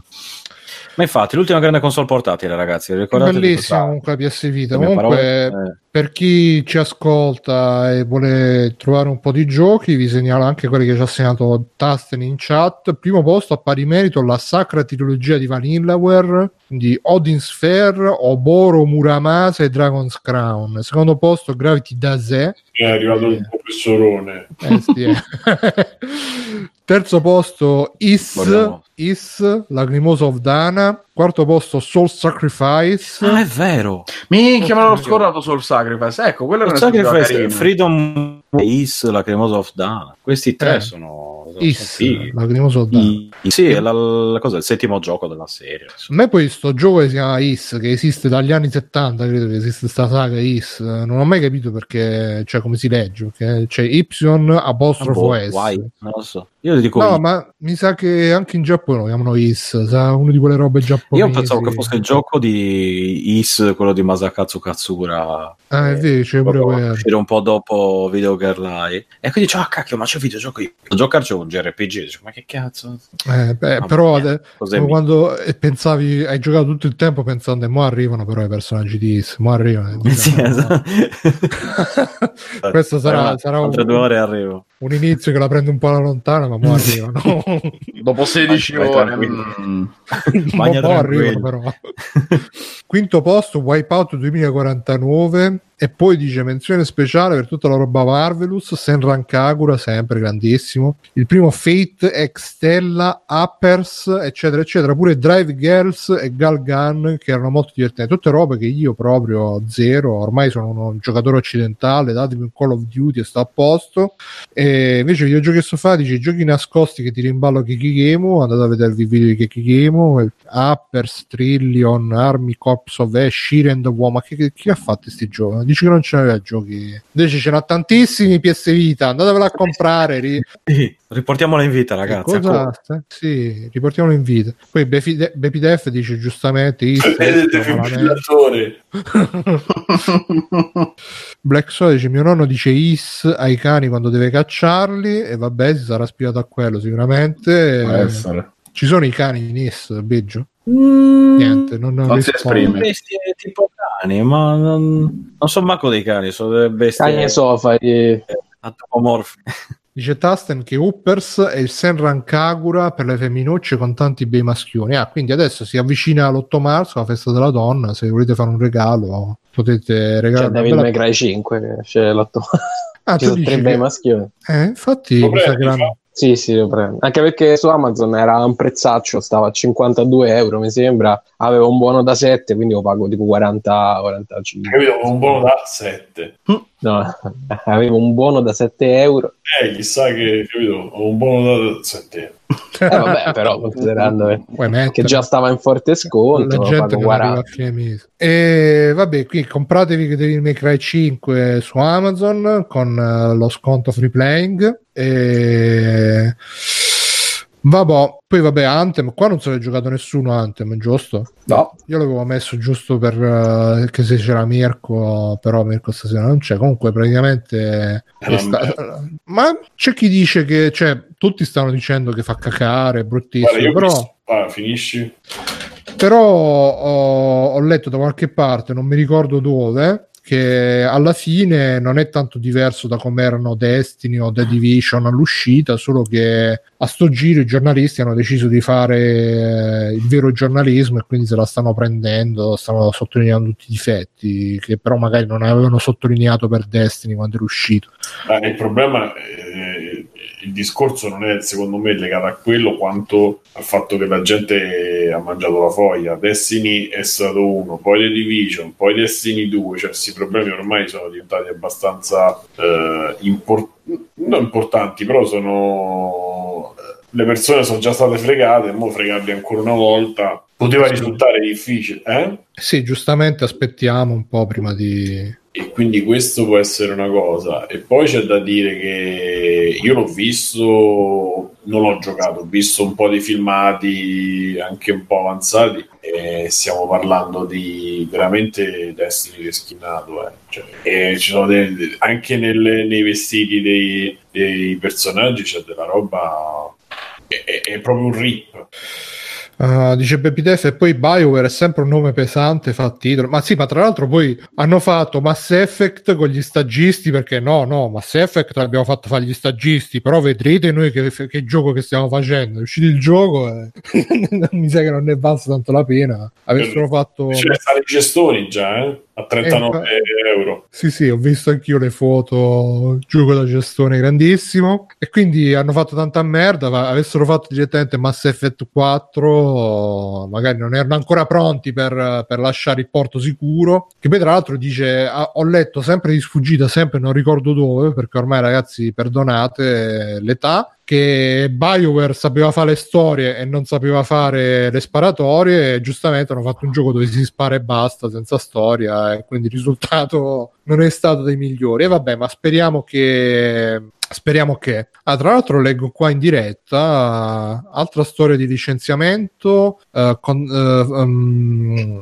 ah, di fronte a delle pressioni finanziarie GOG ha uh, silenziosamente licenziato almeno una dozzina di persone. Quindi basta GOG amica di tutti, anche GOG licenzia ragazzi no, eh, comprate su GOG, ma comprate solamente tramite il link di Freeplaying, che noi non licenziamo, anzi assumiamo, se volete venire in Freeplaying ed essere pagati in visibilità per lavorare assai, siete sempre benvenuti. Visibilità estrema. Estrema di visibilità. Uh, va bene, vediamo un po'. Ah sì, Adrian, uh, saprete che è stato cancellato. to- torna quest'autunno, però, eh? Trattenete il fiato che, che ci, ci, Vedremo come continua la storia, che si è fermato con un cliffhanger, non lo so. Oh, io sono a lutto perché ormai volevo sapere come finiva, cazzo. Ero sì, lì che infatti. non vedevo l'ora. Cioè, ci saranno altre cazzate da qui alla fine. Eh? Non, non, me lo fanno sapere, porca troia. Fabio, tu l'hai, l'hai seguito, Adrian? No, purtroppo no. Eh, meno male perché così il mio cuore ora andrà in frantumi. No, ma tra l'altro questa cosa che torna in autunno mi sa tipo che hanno visto che non andava e quindi mo faranno in fretta e in furia, cercheranno di aggiustare l'aggiustabile entro quest'autunno, non so come farà, cioè, boh, vabbè. Vabbè, facciamo un po' di extra credits, va, Biggio c'è extra credits Uh, no, sono vivo, è che ho problemi, boh, mi, mi, salta via tutto, quindi anche a sto giro mi sa che salta. Vi sento male, arrivo laggato. Vabbè. Mi sentite? Sì, okay. sì, sì, no, ti sentiamo. Ah, ok, okay. Eh, ma Biggio, no, no, sono, sono davvero lagato. Ma è tutto chiuso, c'ho il browser aperto, neanche Twitch. Ma non è che la tua coinquilina, Biggio, eh? Che, ma che... non c'ho niente, ma che... Non la condividete la linea? sì, ma no... Eh, allora stava scaricando lì qualche cosa. figurati. Ma che dormendo? Te dici che sta dormendo. che tu l'avrei fatto, ehi, passiamo la serata insieme. Lei, no, no, vado a dormire invece. Sì, esatto, grande caso. Dice Peppa Pig, I want to know, vorrei sapere come finisce Adrian. Oh, Doctor dice a proposito di premi Bruni Crunchyroll Awards ci commenti la vittoria di Devilman ah guarda non sapevo neanche che aveva vinto però sì a me è piaciuta molto quella serie anche se c'è stato chi eh, invece molto bello. Vabbè, Fabio, facci tu qualche extra credit. Eh, allora, io ho, ho, un libro italiano buon interessante, libro. tra un buon libro italiano interessante, oppure mi è venuto in mente che questa settimana esce in Italia il film nuovo di Lars von Trier che io ho visto. Decidete. Vabbè, dici il film come si chiama? Eh, da noi si chiama La casa di Jack. In originale The House That Jack Built. Beh, di, di, di, di ah, Lars, che dici? Dico Lars, il nostro amico Lars. Il nostro amico nazista. Eh a noi arriva dopo quasi un anno che è uscito in, in America ed è quel film che ha fatto molto scalpore perché eh, dura, mi sembra che era Venezia, l'ultima edizione di Venezia o di Cannes, non mi ricordo, Vabbè, insomma la gente è uscita urlando allo scandalo perché il film era troppo violento, il film era insostenibile. E io poi l'ho approcciato infatti con una sorta di timore perché insomma se avete mai visto i film dell'Ars von Trier sapete che non è uno che ha tanta eh, tanto per sullo stomaco di non mostrare cose estreme, anzi, eh, io ancora ho gli incubi di Anticristo, che ci sono delle, eh, delle, sì. robe, delle, robe, assurde. No, invece in realtà questo è, è, abbastanza più tranquillo, tra virgolette, di Anticristo, nel senso che non, la violenza che mostra non è mai così gratuita e, e anzi per, uh, dura tipo tre ore il film, per una buona metà è quasi una commedia nera, eh, perché la storia vabbè, di questo Jack, eh, che è un serial killer e racconta la sua vita attraverso cinque, cinque casi, cinque omicidi. Eh, quindi la struttura è ripresa un po' da, da Nymphomaniac, che pure quello là era a capitoli. E quindi parte col primo, che è il primo omicidio che ha fatto in, eh, in generale, che è con Uma Thurman, eh, che è una rompicoglioni incredibile, no? Quindi gli sale, perché le, questa è una a cui lui dà un passaggio e questo che comincia a fargli, eh, ma lo sai, io non dovevo prendere un passaggio perché magari sei un serial killer, che ne so io che non sei un serial killer, perché allora mi accompagni qua, ma là se sei un serial killer dove mi nascondi? Eh, la parte lo spezzone di Boris, non mi devi attaccare il pippone. Es- esatto, gli dice così, gli dà una cricchettata in faccia e la sfonda. E, e poi vabbè racconta tutte le altre storie. Eh, devo dire che da metà in poi prende un tono abbastanza eh, macabro, c'è una scena molto forte perché riguarda, ci, ci sono i bambini di mezzo, quindi quando ci sono i bambini di mezzo è sempre un po' borderline come roba, è sempre abbastanza agghiacciante. E, e poi anche perché lui praticamente tutti questi corpi che uccide, eh, tutta, tutta questa gente che uccide ammassa i corpi dentro una specie di ghiacciaia che c'ha lui eh, mm. nel posto in cui vive e quindi man mano è che il film continua... basato su una storia vera o è inventato? No, no, non è basato su una storia vera, anche perché poi alla fine diventa proprio onirico, diventa, vabbè, si vede nel, nel, nel poster, c'è lui all'inferno con Virgilio che o traghetta e lui ha un accappatoio che sembra Dante. Mm. E, quindi diventa proprio onirico alla fine. Eh, ma in realtà anche all'inizio, perché lui, lui e, e, Virgilio parlano all'inizio e lui gli racconta tutte queste nefandezze. Però ecco, per una buona metà è molto divertente, nonostante le, le efferatezze che compie lui, è molto divertente perché ci sono sempre queste situazioni paradossali. Eh, poi lui è, è tipo, c'è tipo l'OCD, quindi ossessivo compulsivo, eh, torna nei posti eh, degli omicidi 70 volte per vedere se c'è la macchiolina sotto la sedia, la macchia di sangue sul muro, quindi beh, tutto montato in modo abbastanza divertente. Dopodiché mh, un, po', un, po', diventa Lars von Trier quello pesante, quello di Ninfome- le, le, parti più angoscianti di Nymphomaniac, ecco perché ho detto perché sono di mezzo ai bambini eh, e perché c'è un po' eh, quasi la solitudine di questo personaggio eh, estremo che però vive in un mondo in cui a nessuno frega niente, insomma, che lui ammazza tutta questa gente, nessuno ha mai il minimo dubbio di andarlo a cercare o di aiutare le sue vittime eh, a salvarsi, quindi è un po' eh, lui, lui, è un mostro in un mondo di gente che volta lo sguardo, eh, a, a, volte in maniera proprio palese, fino a un secondo prima del, dell'omicidio. È un film molto bello, a me è piaciuto molto, è uno di quei film che sono riuscito a seguire senza mai distrarmi, che per un film di tre ore insomma eh, è, eh, devo dire che comunque lui su di me ce l'ha questo effetto perché pure Nymphomaniac l'ho, vabbè a parte l'Infomaniac l'ho visto in due, due, spezzoni perché l'avevano portato qua al cinema da noi eh, ancora devo capire perché in due, in due tranche. Eh, questo arriva tutto insieme come eh, come tipo di film è molto più vicino a questi ultimi film di, di Von Trier rispetto a quelli prima, quindi sì, in Infomaniac soprattutto. Eh, io ve lo consiglio, se vi piace Von Trier andatelo a vedere perché insomma eh, è pur vero che lui non è che fa film così tanto spesso da, da, da, andare a noia, anche se questo qua un, un po' con, con, di ripetizione si sente rispetto a quelli precedenti, eh, però come messa in scena, come fotografia, c'è una parte finale, quella onirica che vi ho detto, che è veramente, veramente, veramente bella da vedere. Eh, anche solo come messa in scena e poi è sempre molto, provoca- molto è un provocatore lui quindi eh, è uno che mostra cose che non ti aspetti oppure non mostra cose che ti aspetti quindi eh, in tre ore sa, sa come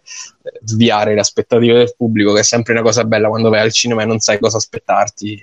Scusa, ma eh, ho trovato la foto di lui con Virgilio, a parte che lui è Matt Dillon, quindi... Sì, sì, Matt, sì. tra l'altro bravissimo, bravissimo. Attorone da tutti i pazzi per me. E, no, ma la fo- l'accappatoio più che Dante mi sembra Rocky.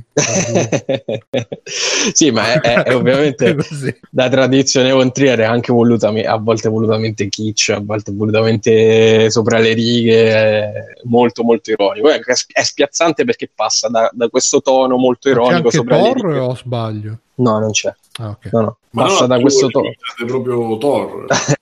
No, però è l'ultimo, l'ultimo film che ha fatto eh, Bruno Ganz, il- Ah. l'attore che è morto pochissimi giorni E, mm, no, ecco, dicevo proprio il fatto che lui riesce a passare dall'ironico al surreale al serissimo, super depresso è, è un suo marchio di fabbrica. Insomma, anche qua gli riesce la magia. Quindi, Dice Peppo Se- se Pig, eh, se è così bravo mi piacerebbe vedere questo Lars von Trier dirigere un film horror.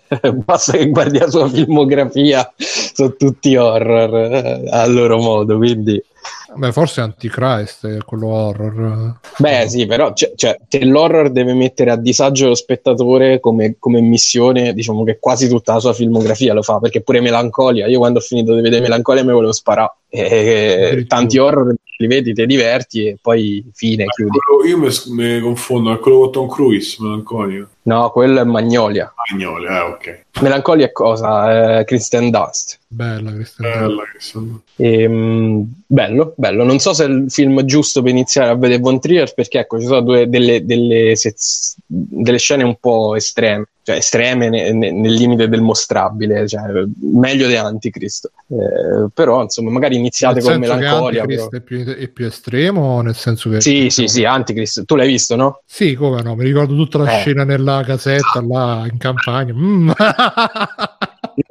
no, non c'è una roba del genere. Quello veramente sta male per una settimana. Mannaggia. Pure la volpe, però, la volpe è micidiale in Antichrist. Che poi non c'è capito Sì, che, cazzo significa, però vabbè, è figo. Eh, a me piace Perché lui c'ha, lui c'ha sta cosa che la natura in realtà, che poi è vera, la natura di per sé è, cao- è, cao- no, è caotica, cioè noi creiamo delle regole, dei, dei paletti per, eh, per la nostra umanità, però poi in realtà la natura in sé è caotica, non c'ha regole e quindi in realtà cerca di distruggere le regole che fa l'essere umano. Eh, c'è un bellissimo film suo, ecco magari iniziate da questo, si chiama Dogville, non so se l'avete visto. Ah, sì, quello senza... quello con le strisce Sì. per terra. Esatto, praticamente come è fatto? Tipo a teatro eh, c'è questa cittadina disegnata col gesso per terra, quindi non ci sono pareti, e, e c'è Naomi, no, come si chiama? Oddio, C'è- ragazzi, tipo... eh, Nicole Kidman. sì. Eh, Nicole Kidman, sì. C'è Nicole Kidman che arriva in questa cittadina, ha bisogno d'aiuto, non vi dico il perché, ma comunque è ricercata, e loro, sì, sì, vieni, capirai, ti diamo aiuto. E pian piano praticamente Nicole Kidman la, la abusano tutti dentro sto paesino, però ognuno dentro la sua casetta disegnata senza muri, quindi noi vediamo tutto eh, e sta un po', un po' a significare che noi ci creiamo dei paletti, però poi in realtà la natura, è la natura anche dell'essere umano è caotica e malvagia, quindi è un bellissimo film quello, Dogville. E niente questo, Gra- grande Va depressione. bene, Va bene. Eh, no, leggevo che perché c'era Tasten che diceva: Ah, ma l'avete sentito anche voi che arriverà Kill Bill 3? E poi arri- ar- Sì. ha risposto Doctor che ha detto: No, non arriverà mai perché Uma Thurman eh, si è incazzata con Tarantino e con Weinstein. e Quindi, no, però, Vabbè, Weinstein sicuro non lo produce. La Necra, la figlia della Necra. ah, dici. Va bene, e chi c'è? Simone? Allora, io ho Green Book che ho visto oggi e... mm, vincitore dell'Oscar. Vincitore dell'Oscar, Viggo Mortensen e un altro negro a caso, non mi ricordo il nome purtroppo. E... Quello che sta facendo True Detective 3. Ok, sì, si chiama Marshall Ali. ok. Eh, storia, tra l'altro storia reale, realmente accaduta e non mi ricordo lui poi che ha fatto l'italo-americano. È stato un attore, poi ha fatto l'attore per anni. Ecco, ma sono morti tutti e due loro. E, periodo di apartheid comunque c'era Kennedy mi sembra ci fosse Kennedy? Sì perché lui citano, lo citano nel libro. Comunque periodo in cui i negri erano ancora separati colorati eccetera. Eh, quindi no forse Kennedy non c'entra niente. E eh, eh, Viggo Morde- Morde- Monter Mortensen fa il eh, diciamo il buttafuoco curava le PR dice lui però insomma lavora dentro questo locale Copacabana questi localetti eh, di New York e rimane senza lavoro perché c'è un problema e du- ha due mesi di buco perché fanno i lavori dentro sto locale e per trovarsi un'altra cosa o per comunque sbarcare il lunario perché c'è una famiglia eh, di moglie con eh, due figli.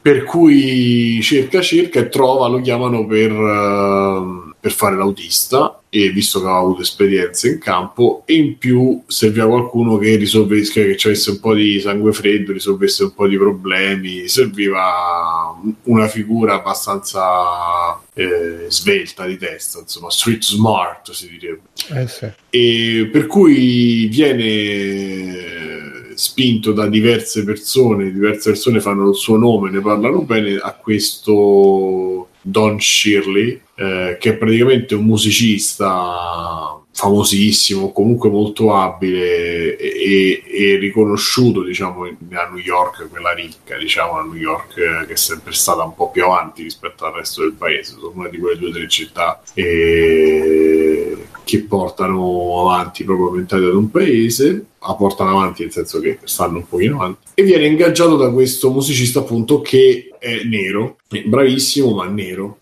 per fare un giro eh, di tappe, un tour eh, nel profondo sud, che in quel periodo era pieno appunto di gente che comunque con i neri non è che ci avesse proprio questo bellissimo rapporto, ma in tutta l'America, però giù. E, e quindi partono... Eh, e da lì si sviluppa si svilupperà un rapporto tra di loro e in più supereranno delle cose vivranno delle, delle situazioni insomma. Uh, questo è molto molto breve. Tra l'altro la storia appunto è vera e, uh, e questi due sono rimasti amici. Il film finisce a un certo punto ma nel, nel finale ci sono c'è i giri di coda con le foto e tutto e ti spiegano poi come è continuata la cosa e questi praticamente sono rimasti amici quasi scusate quasi fraterni fino, fino, a poco tempo fa qualche anno fa. Sono morti uno a distanza di pochi mesi dall'altro. E questa è un po' la, la trama di base. Sia Green Book perché in quel periodo per dire la, democr- la democraticissima America c'era un si chiamava Green Book che era un una specie di guida Michelin per negri. Cioè, praticamente ci stavano tutti i ristoranti dove potevano entrare, i motel, le cose in cui i negri erano accettati, i neri, insomma, erano accettati.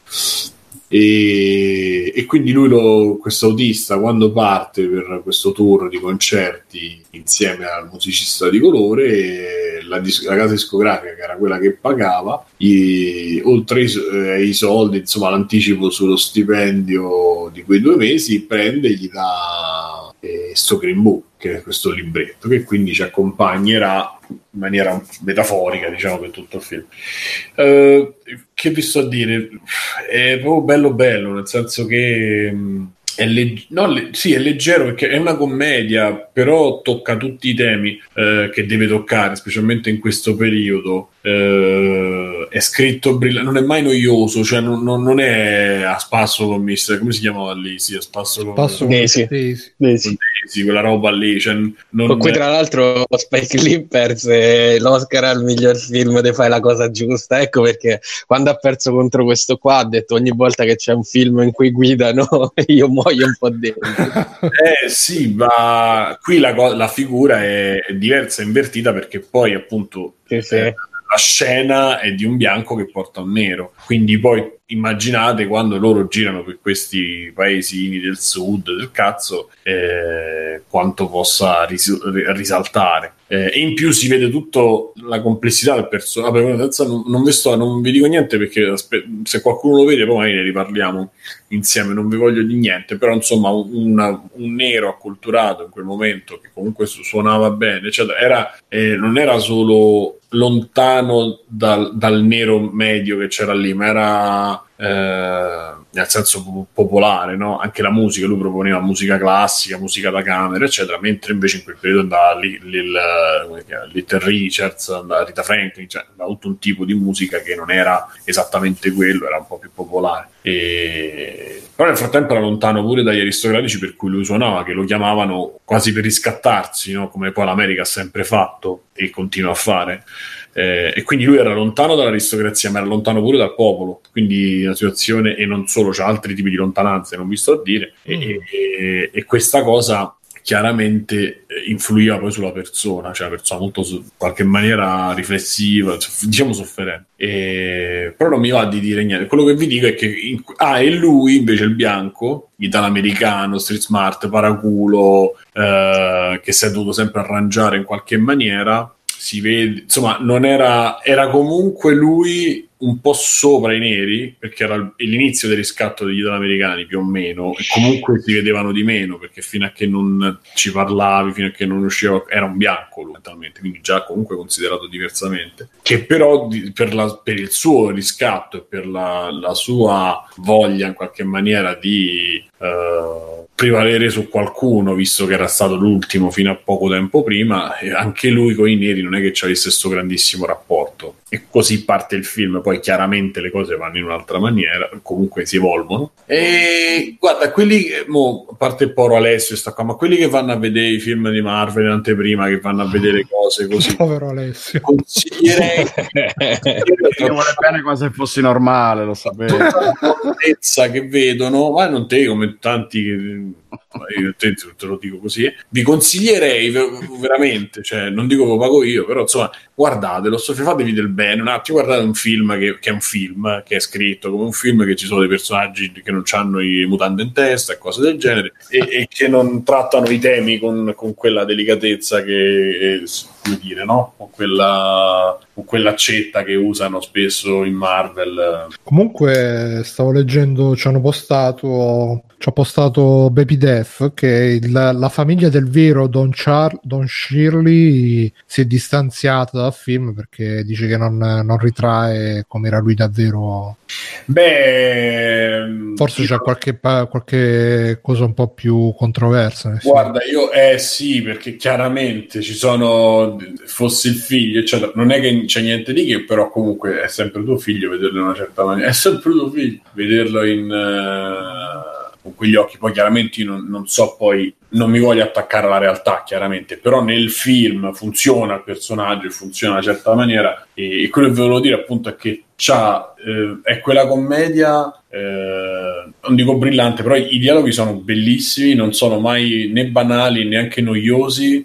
Eh, io mi sono emozionato pure per scene stupide, poi magari è una fase mia e all'ultimo chiaramente un po' di lagrimetta è scesa, lagrimuccia, ehm, però dico eh, riesce a parte a trattare i temi in una certa maniera, ma è tutto, non è, è è tutto fatto col dialogo e col confronto tra questi, tra questi, due, perché poi alla fine il film sono loro due in macchina, fondamentalmente con le varie tappe che fanno, però fondamentalmente è quello. E guarda, ho trovato veramente una bellezza rara, insomma, mi è piaciuto tanto. Finiva e dicevo no, speriamo che non finisce, cioè stavo proprio lì. E...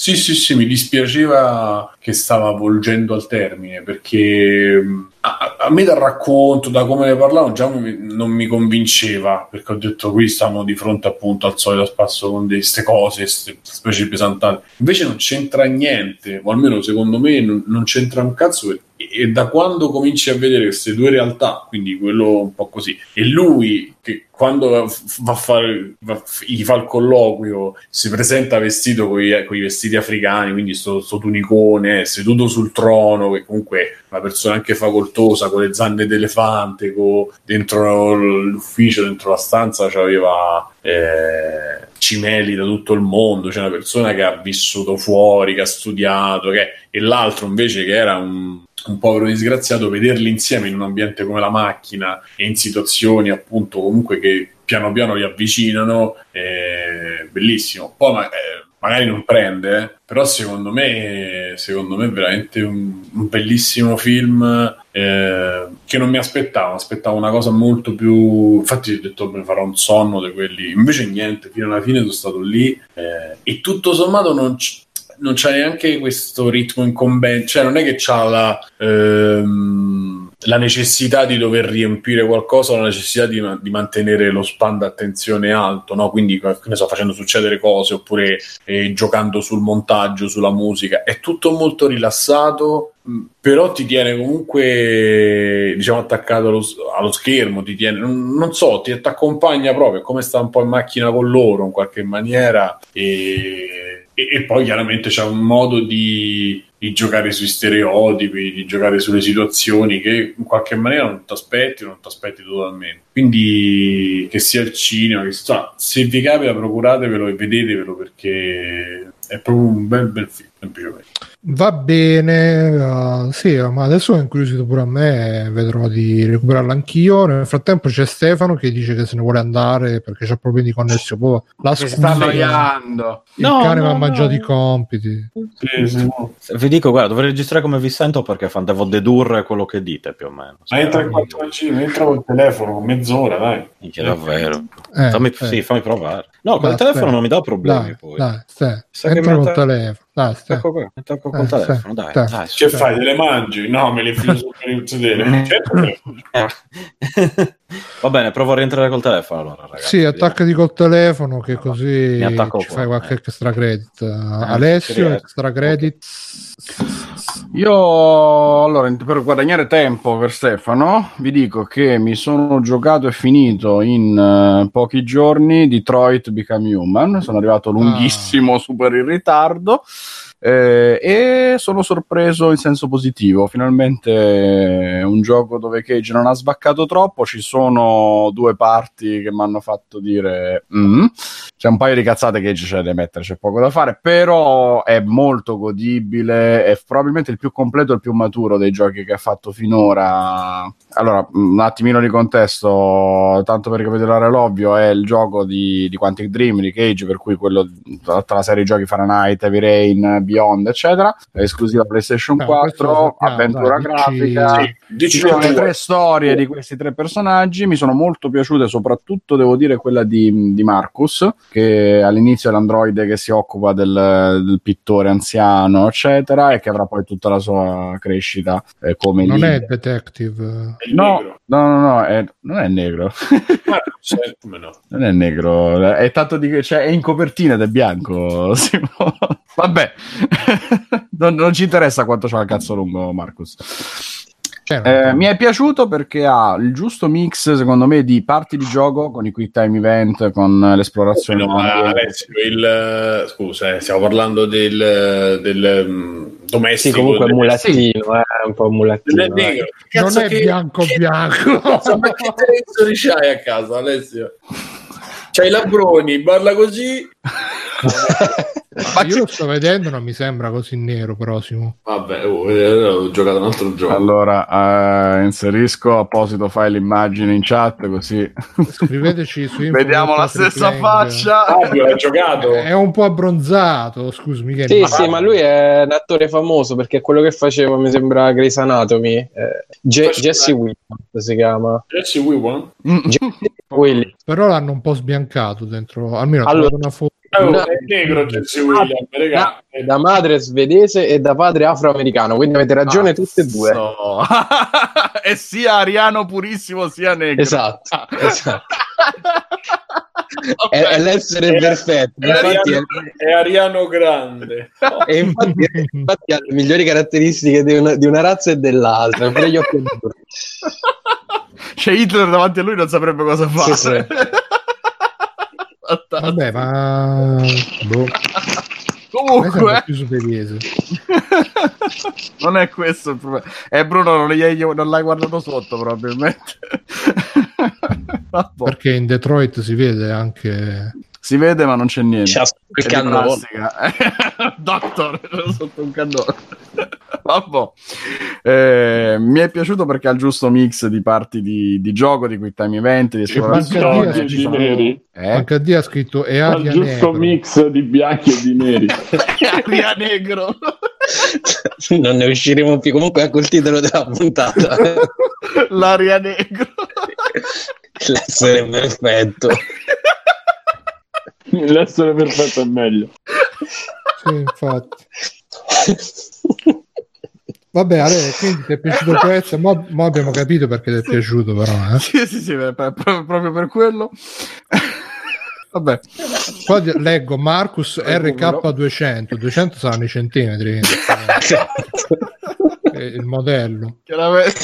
È un prototipo serie RK. Sì.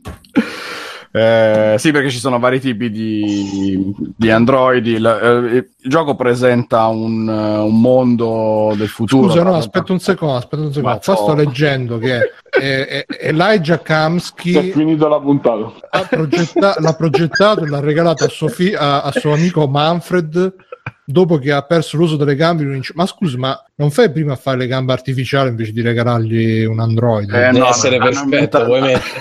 Hanno inventato gli androidi, ma non hanno inventato le medicine. Comunque io leggo che Jesse Williams ha lavorato per sei anni come docente di scuola superiore nel sistema scolastico pubblico di Filadelfia, insegnando studi americani, studi africani e inglese. Cioè proprio è un artista completo. materia esteri africani. E che ne so. Ne voodoo. Eh, può essere. Probabilmente è quello. Ragazzi, buona medicina. Vabbè, vai Alessio. Eh, eh, non mi ricordo più dove ero, ma vado. Hai detto che Marcus era quello che ti era piaciuto di è più. quello che mi è piaciuto di più perché è quello più eh, approfondito e sfaccettato come personaggio, anche se prendo un sentiero già predefinito, cioè faccio qualche minimo spoiler, lui è quello che diventerà il capo della rivolta eh, e poi decide il giocatore se andare in direzione pacifista o armata. Comunque Eh. è, è indicativa sta cosa che per fare un gioco che fa molta metafora su apartheid e cose hanno preso il negro più bianco che c'era ti fa un po' riflettere Oppure potrebbe essere anche il bianco più nero che c'era. Quindi... Ah, esatto. è vero infatti Beh, ma sai, mh, la metafora la puoi pure leggere nel senso che mh, non c'è tanto bisogno di renderla così esplicita, anche se poi c'è qualcosina, qualche rimando. C'è per esempio la, la tizia che li aiuta a raggiungere il confine, è una nera che appunto empatizza con gli androidi dicendo il mio popolo ha subito eh, diverse violenze come le avete subite voi e quindi non riesco a non, eh, non desiderare Beh, c'è, c'è, dai Ale. C'è pure l'autobus che ha il- lo scomparto solo Android, Sì, lo sì, sì, scomparto appunto solo ci sono umani. metafore che mh, Ma appoggiano anche su Detroit quello. stessa come città è proprio un simbolo per la È lotta. assolutamente quello, sì, sì, sì, sì, sì. ma chiaramente, perché poi appunto la storia è quella, è una storia di un- una liberazione di un popolo di schiavi, quindi ovviamente Sì. a chi devi pensare se non agli afroamericani, eccetera. A Spartacus, esatto. Ma nessuno cantava il blues. Perché non si suona. Beh, però io ti vorrei ricordare come una delle possibilità con cui finisce il gioco è che loro cantano e li riconoscono come esseri viventi. Eh. è che è un Che poi che non ho visto. una- Che Eh, mi sembra che è quello che ho fatto io. che diventa un film di Mario Merola che si mettono a cantare No, no, no, però vabbè, non lo dico perché è uno spoiler, però insomma, c'è, c'è un po' la componente del... a un certo punto fa "Uè, ragazzi è venuto qua il mio amico Mario ehi mettete a cantare Vabbè, Mario Android, però. Android, parliamone, parliamone con, con- con- spoiler, però, come dicevo prima, perché sennò diventa impossibile affrontarlo. Perché, appunto, dal Ah, punto di vista di gioco, eh, ma proprio dal punto di vista di gioco, non è che c'è molto da dire. Devi premere il tasto giusto al momento giusto, devi premere il tasto assegnato alla risposta che gli vuoi dare. Senti, ma tipo le investigazioni come sono? Perché io ultimamente ho È la giocato- classica investigazione alla Batman in cui devi Non, non- individuare non- degli non voglio fare, non voglio fare la moglie rompicazzo, ma io e Mirko ne abbiamo parlato per due puntate di questo gioco. Ah, ah, scusa, ma- scusa. Ma dimmi un po', come scusa, ma cosa facevi in quel momento? Eh, non lo so, ma vado a ricordare. Eh, A chi stavi pensando in quel momento, eh, Bruno? Chi è questa puttana che segui su Instagram? Vabbè, allora Alessio non c'aveva un cazzo di investigazione. avanti. No, esatto. È la classica investigazione, investigazione alla Batman dove vedi gli indizi e ci sono dei momenti in cui magari fai una ricostruzione filmata con Ne abbiamo parlato due puntate di sta cosa, vai avanti. Vi parlo di Guns, parlo di, pa- pa- cambio drammaticamente l'argomento. No, vabbè, dici che come ti è piaciuto, non ti è piaciuto Detroit? Mi è piaciuto, Mm. non perfetto, però molto bello, sicuramente il migliore per quanto mi riguarda dei giochi che ha fatto finora Cage. E vi ricordo che Beyond non mi era piaciuto tutti? per niente. No, purtroppo non tutti. Avevo giocato Beyond e avevo giocato Heavy Rain. Mm, Mi mancano quelli precedenti. Eh, oddio, ma mi sfugge il primo mi e, e Fahrenheit. Fahrenheit per Fahrenheit. Omicron. Fahrenheit, È un- tra l'altro, in esatto. inglese fare notte. Esatto. Proprio lui. No, secondo me consigliatissimo se avete una PlayStation 4 Detroit, tanto ormai spesso lo scontano, si trova bene o male anche a 20 euro o meno, quindi recuperatelo perché se vi piacciono le avventure, se vi piacciono le cose con la scelta, con le cose, merita, merita sicuramente almeno un giro. Io adesso penso che farò appunto qualche altro eh, ramo della storia perché sono curioso di vedere quali altre cose potrebbe su- potrebbero succedere. Io pe- ho preso, penso, uno dei finali peggiori di tutti in cui vengono sterminati tutti gli androidi o quasi.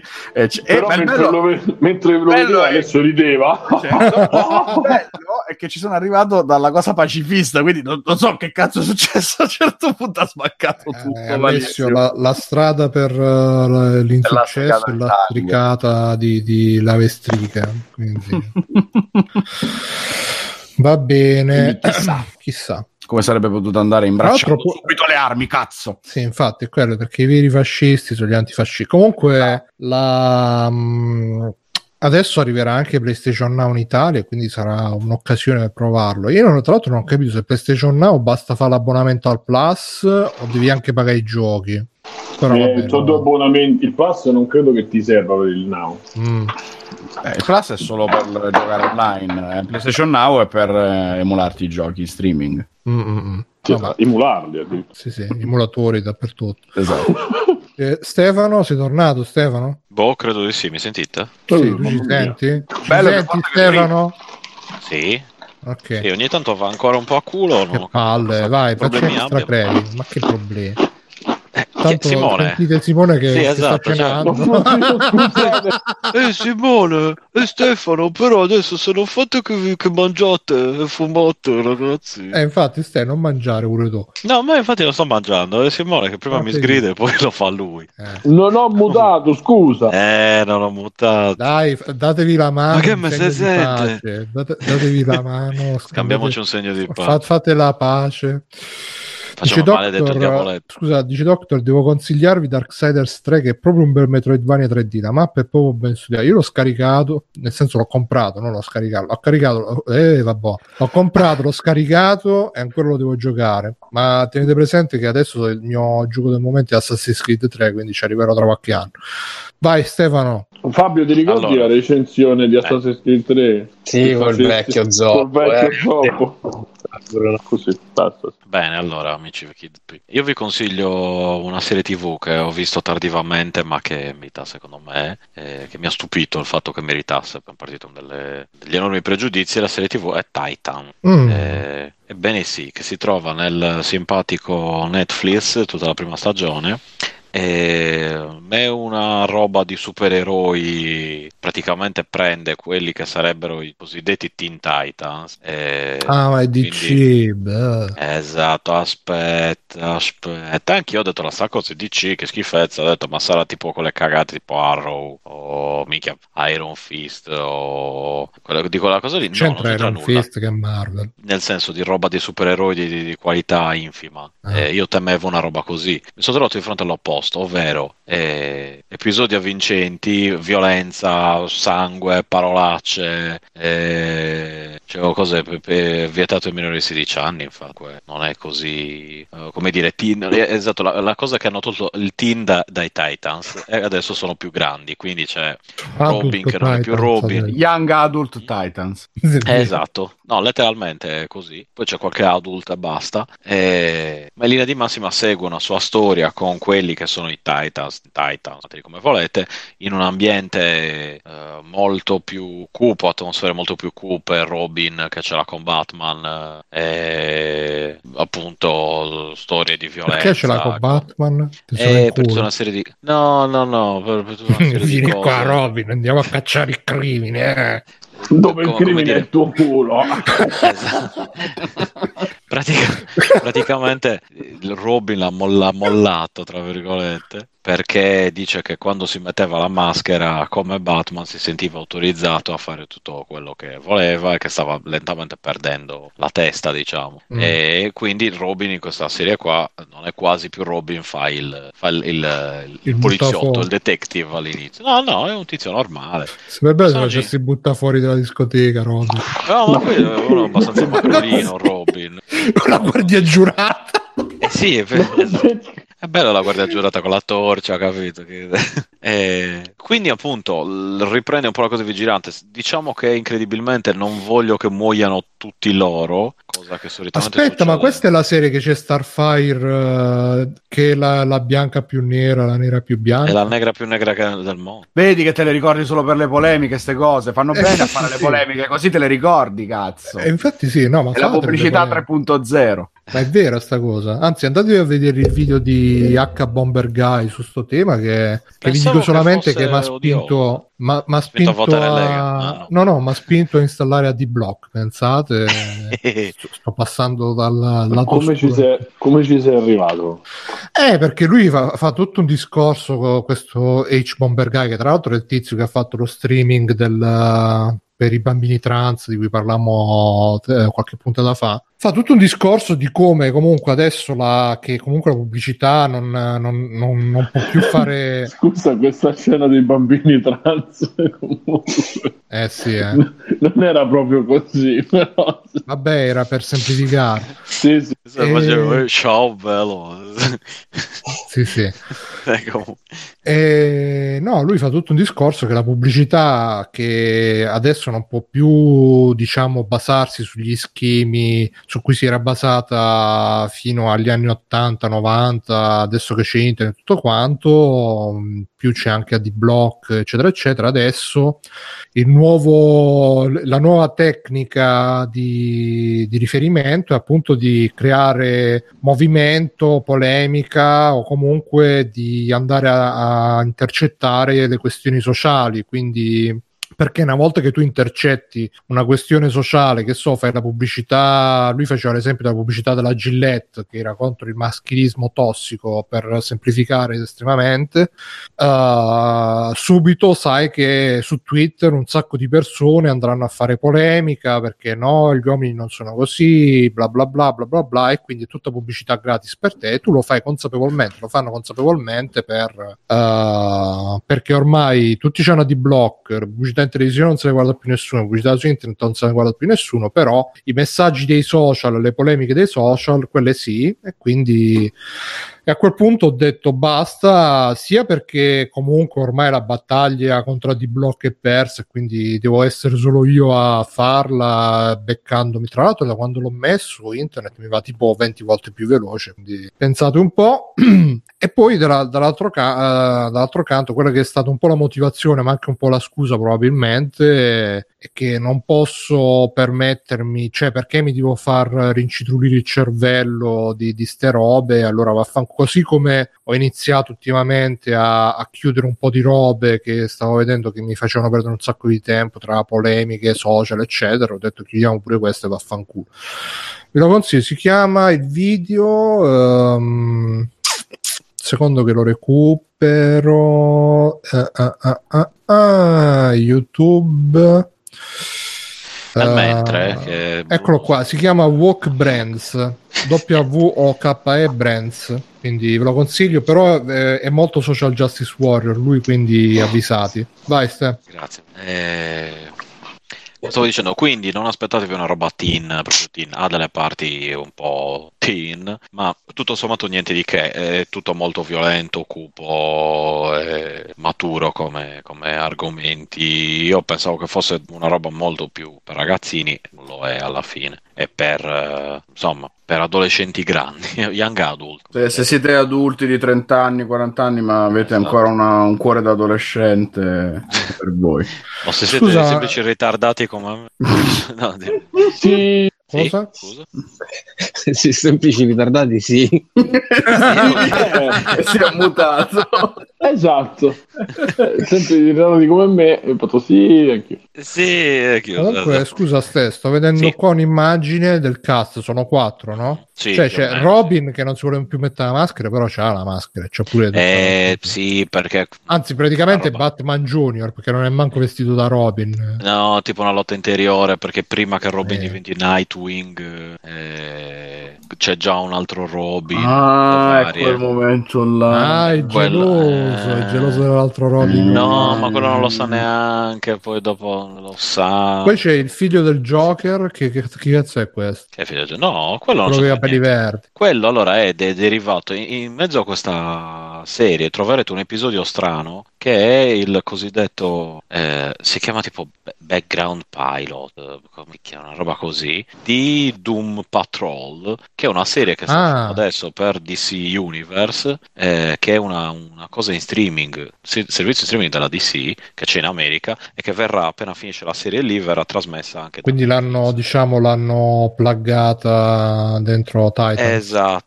praticamente perché loro incontrano quelli che poi so- diventano, cioè diventano, poi sono quelli del Doom Patrol, l'universo è lo stesso. eh, Ma si fanno gli occhiolini mentre recitano. cioè, Ehi, ciao. E tu? no, però c'è la puntata, vedi che c'è questa gente qui con altri poteri, eh, un episodio e basta. E È dici, tipo aspetta, come i Jefferson che sono Eh, era- nell'ultima puntata di, di che cosa? Di Arnold.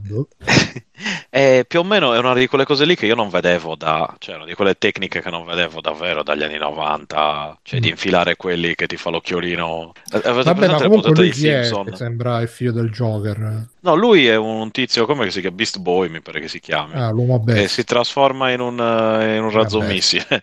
Eh, Troppo facile. si trasforma in una tigre. Chissà che cosa di no, sì, si trasforma Ah, è in una bestia. quindi. È un furry. Eh, Quindi i no, capelli niente, verdi non, c'entra, non niente.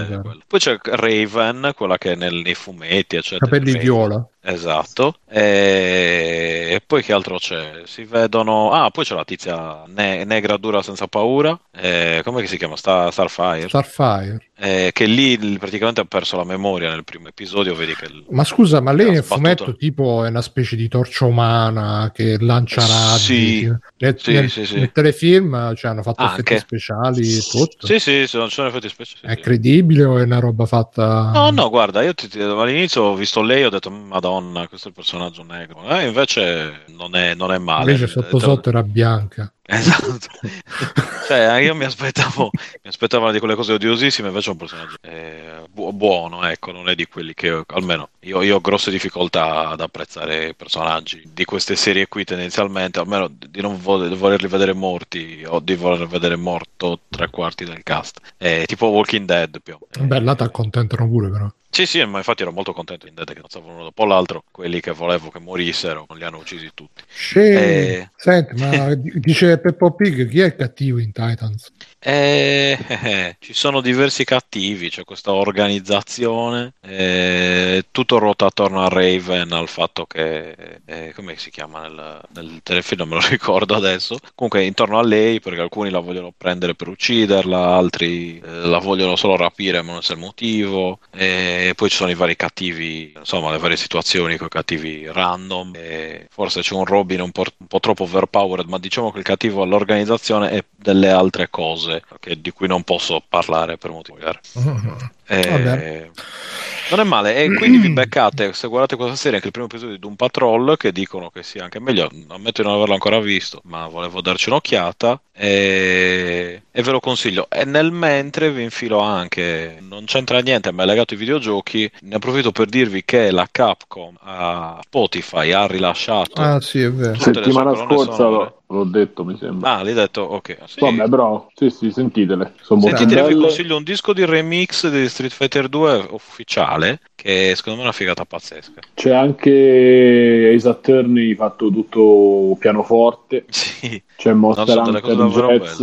Bello. molto bello e lo, ve lo beccate lì su Spotify assieme a, assieme a Free Playing e Retrocast, tra l'altro. Va bene. E io brevemente, come extra credits, um, vi consiglio una serie animata che si chiama... uh, uh, come si chiama? Alvin Superstar. È bello Arvin Superstar. Si chiama Run with the Wind, che è un, un anime giapponese che sta su Crunchyroll, eh, che mm, parla, è uno Spokon, un anime sportivo, parla di questo gruppo di persone che eh, si mettono a correre tipo maratona e ce, ne- ce ne sono due che sono proprio lo fanno come sport e piano piano coinvolgono anche tutto l'altro gruppo di persone che praticamente sono tutti studenti universitari che vivono sotto lo stesso tetto, tutti coinquilini, c'è anche il nero, pure qua, ma pure i giapponesi incominciano a mettere il nero di, di presenza, pensate un po', maledetti social justice warrior,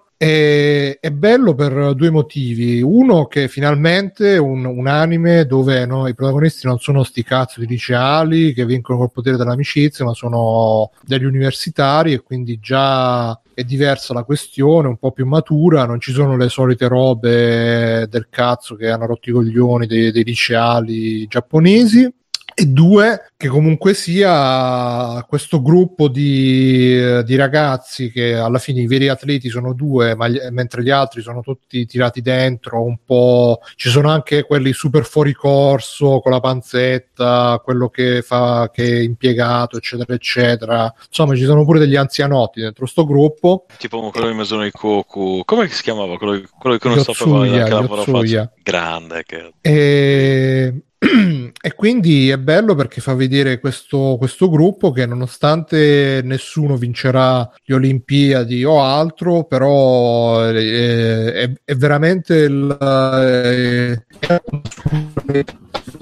Uh, l'importante è partecipare perché comunque tutti si allenano mettendo tutto se stessi, eh, mettendo tutti se stessi, tutti comunque in questo loro diciamo voler superare i propri limiti trovano un po' anche la risposta ai loro problemi, alla loro, a un equilibrio alla loro diciamo condizione e, e, poi veramente ti, ti gasa tanto. C'ha delle scene in cui quando, quando, uno corre, gli altri fanno il tifo, ti fa sentire pure, pure a te che ti vuoi fare il tifo perché non è che sta correndo un super atleta, sta correndo, potresti essere tu lì a correre. Vedi proprio che alla fine non, non, non è importante arrivare primi, ma è importante. Uh, c'è anche molta molto cameratismo maschile in questo. Infatti, l'unico personaggio femminile è un po' un, un, uh, una macchietta, un love interest, diciamo, che però non, sta sempre molto sullo sfondo. Quello che sta molto in primo piano, appunto, è questa voglia di,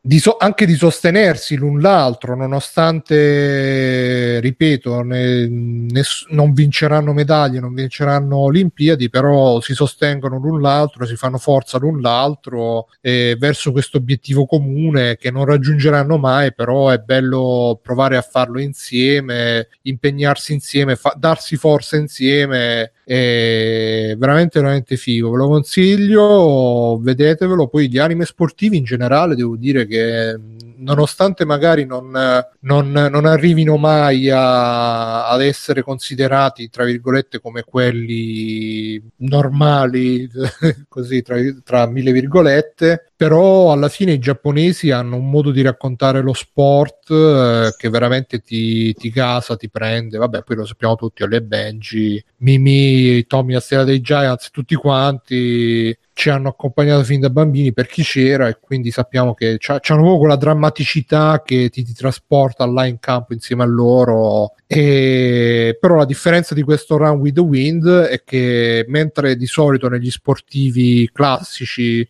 c'è sempre il protagonista che sembra un cazzone alla fine è un campione, qua invece fa vedere delle persone normali che, ripeto, non, non, arriveranno mai magari da nessuna parte, però ci mettono tutti se stessi, si aiutano l'un l'altro, si sostengono l'un l'altro, è veramente bello per quello.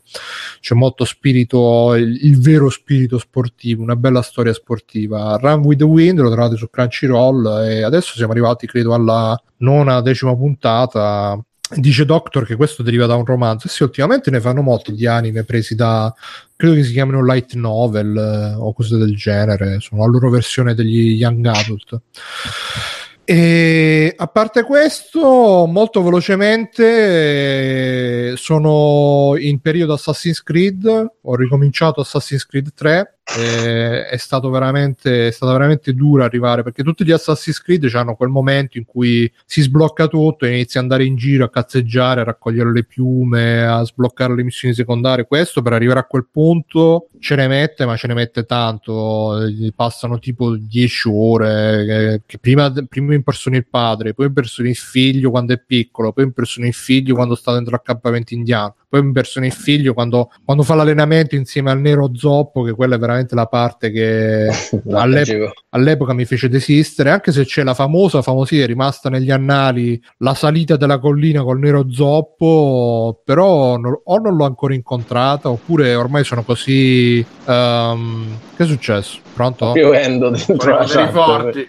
Vabbè, eh, o non ci sono ancora arrivato, oppure sono così rassegnato che Assassin's Creed 3 c'ha questo ritmo soporifero che non me ne sono accorto. Però devo dire che mi sta prendendo perché sono in, uh, sono in fase Assassin's Creed che voglio quel gioco lì che giro, faccio, magari mi sento un podcast da sotto mentre ci gioco.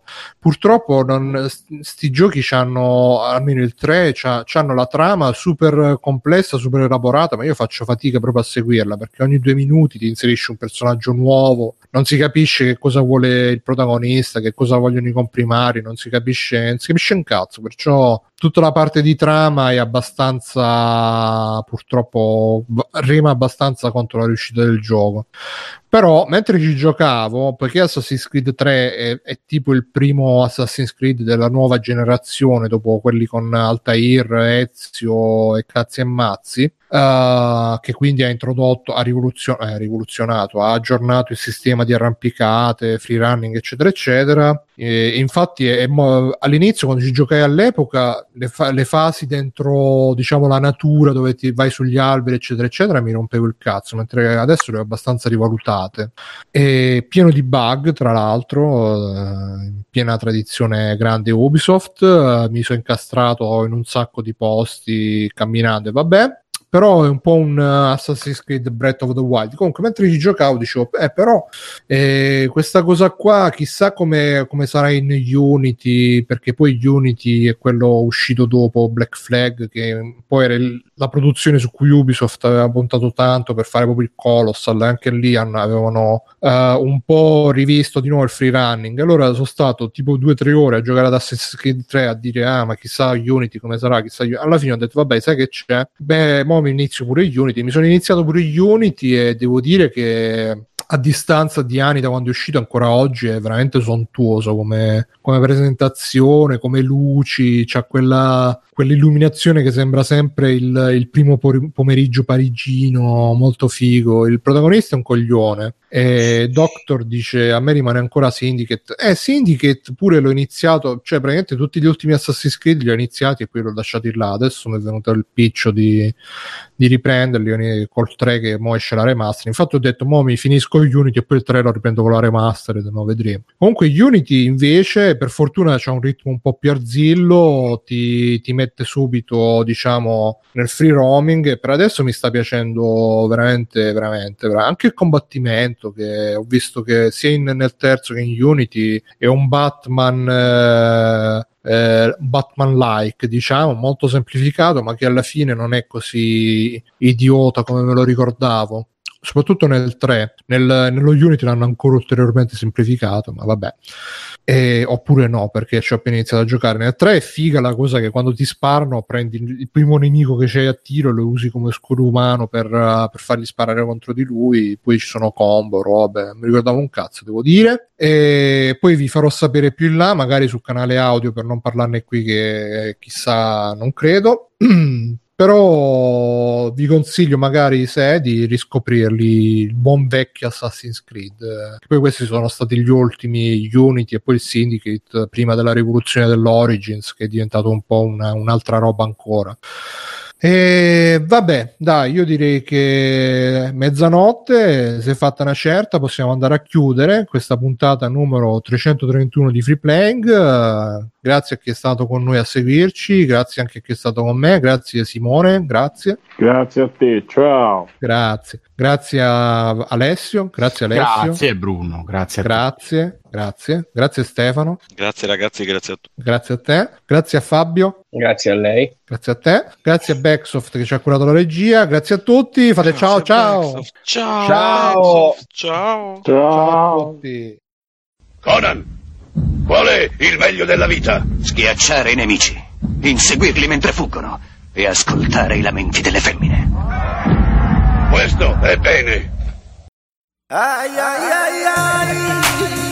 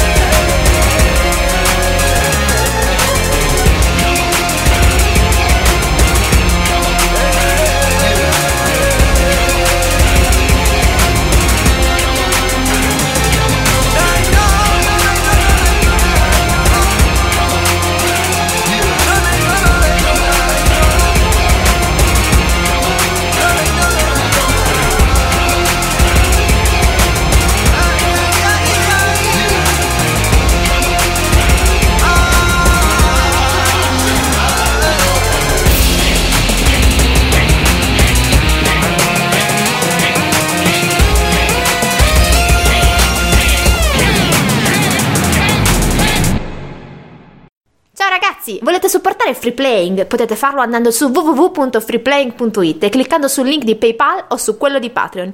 In più, Free Playing è anche affiliato a Amazon e riceve una piccola commissione sugli acquisti fatti tramite il banner Amazon presente sul sito. Ciao e grazie!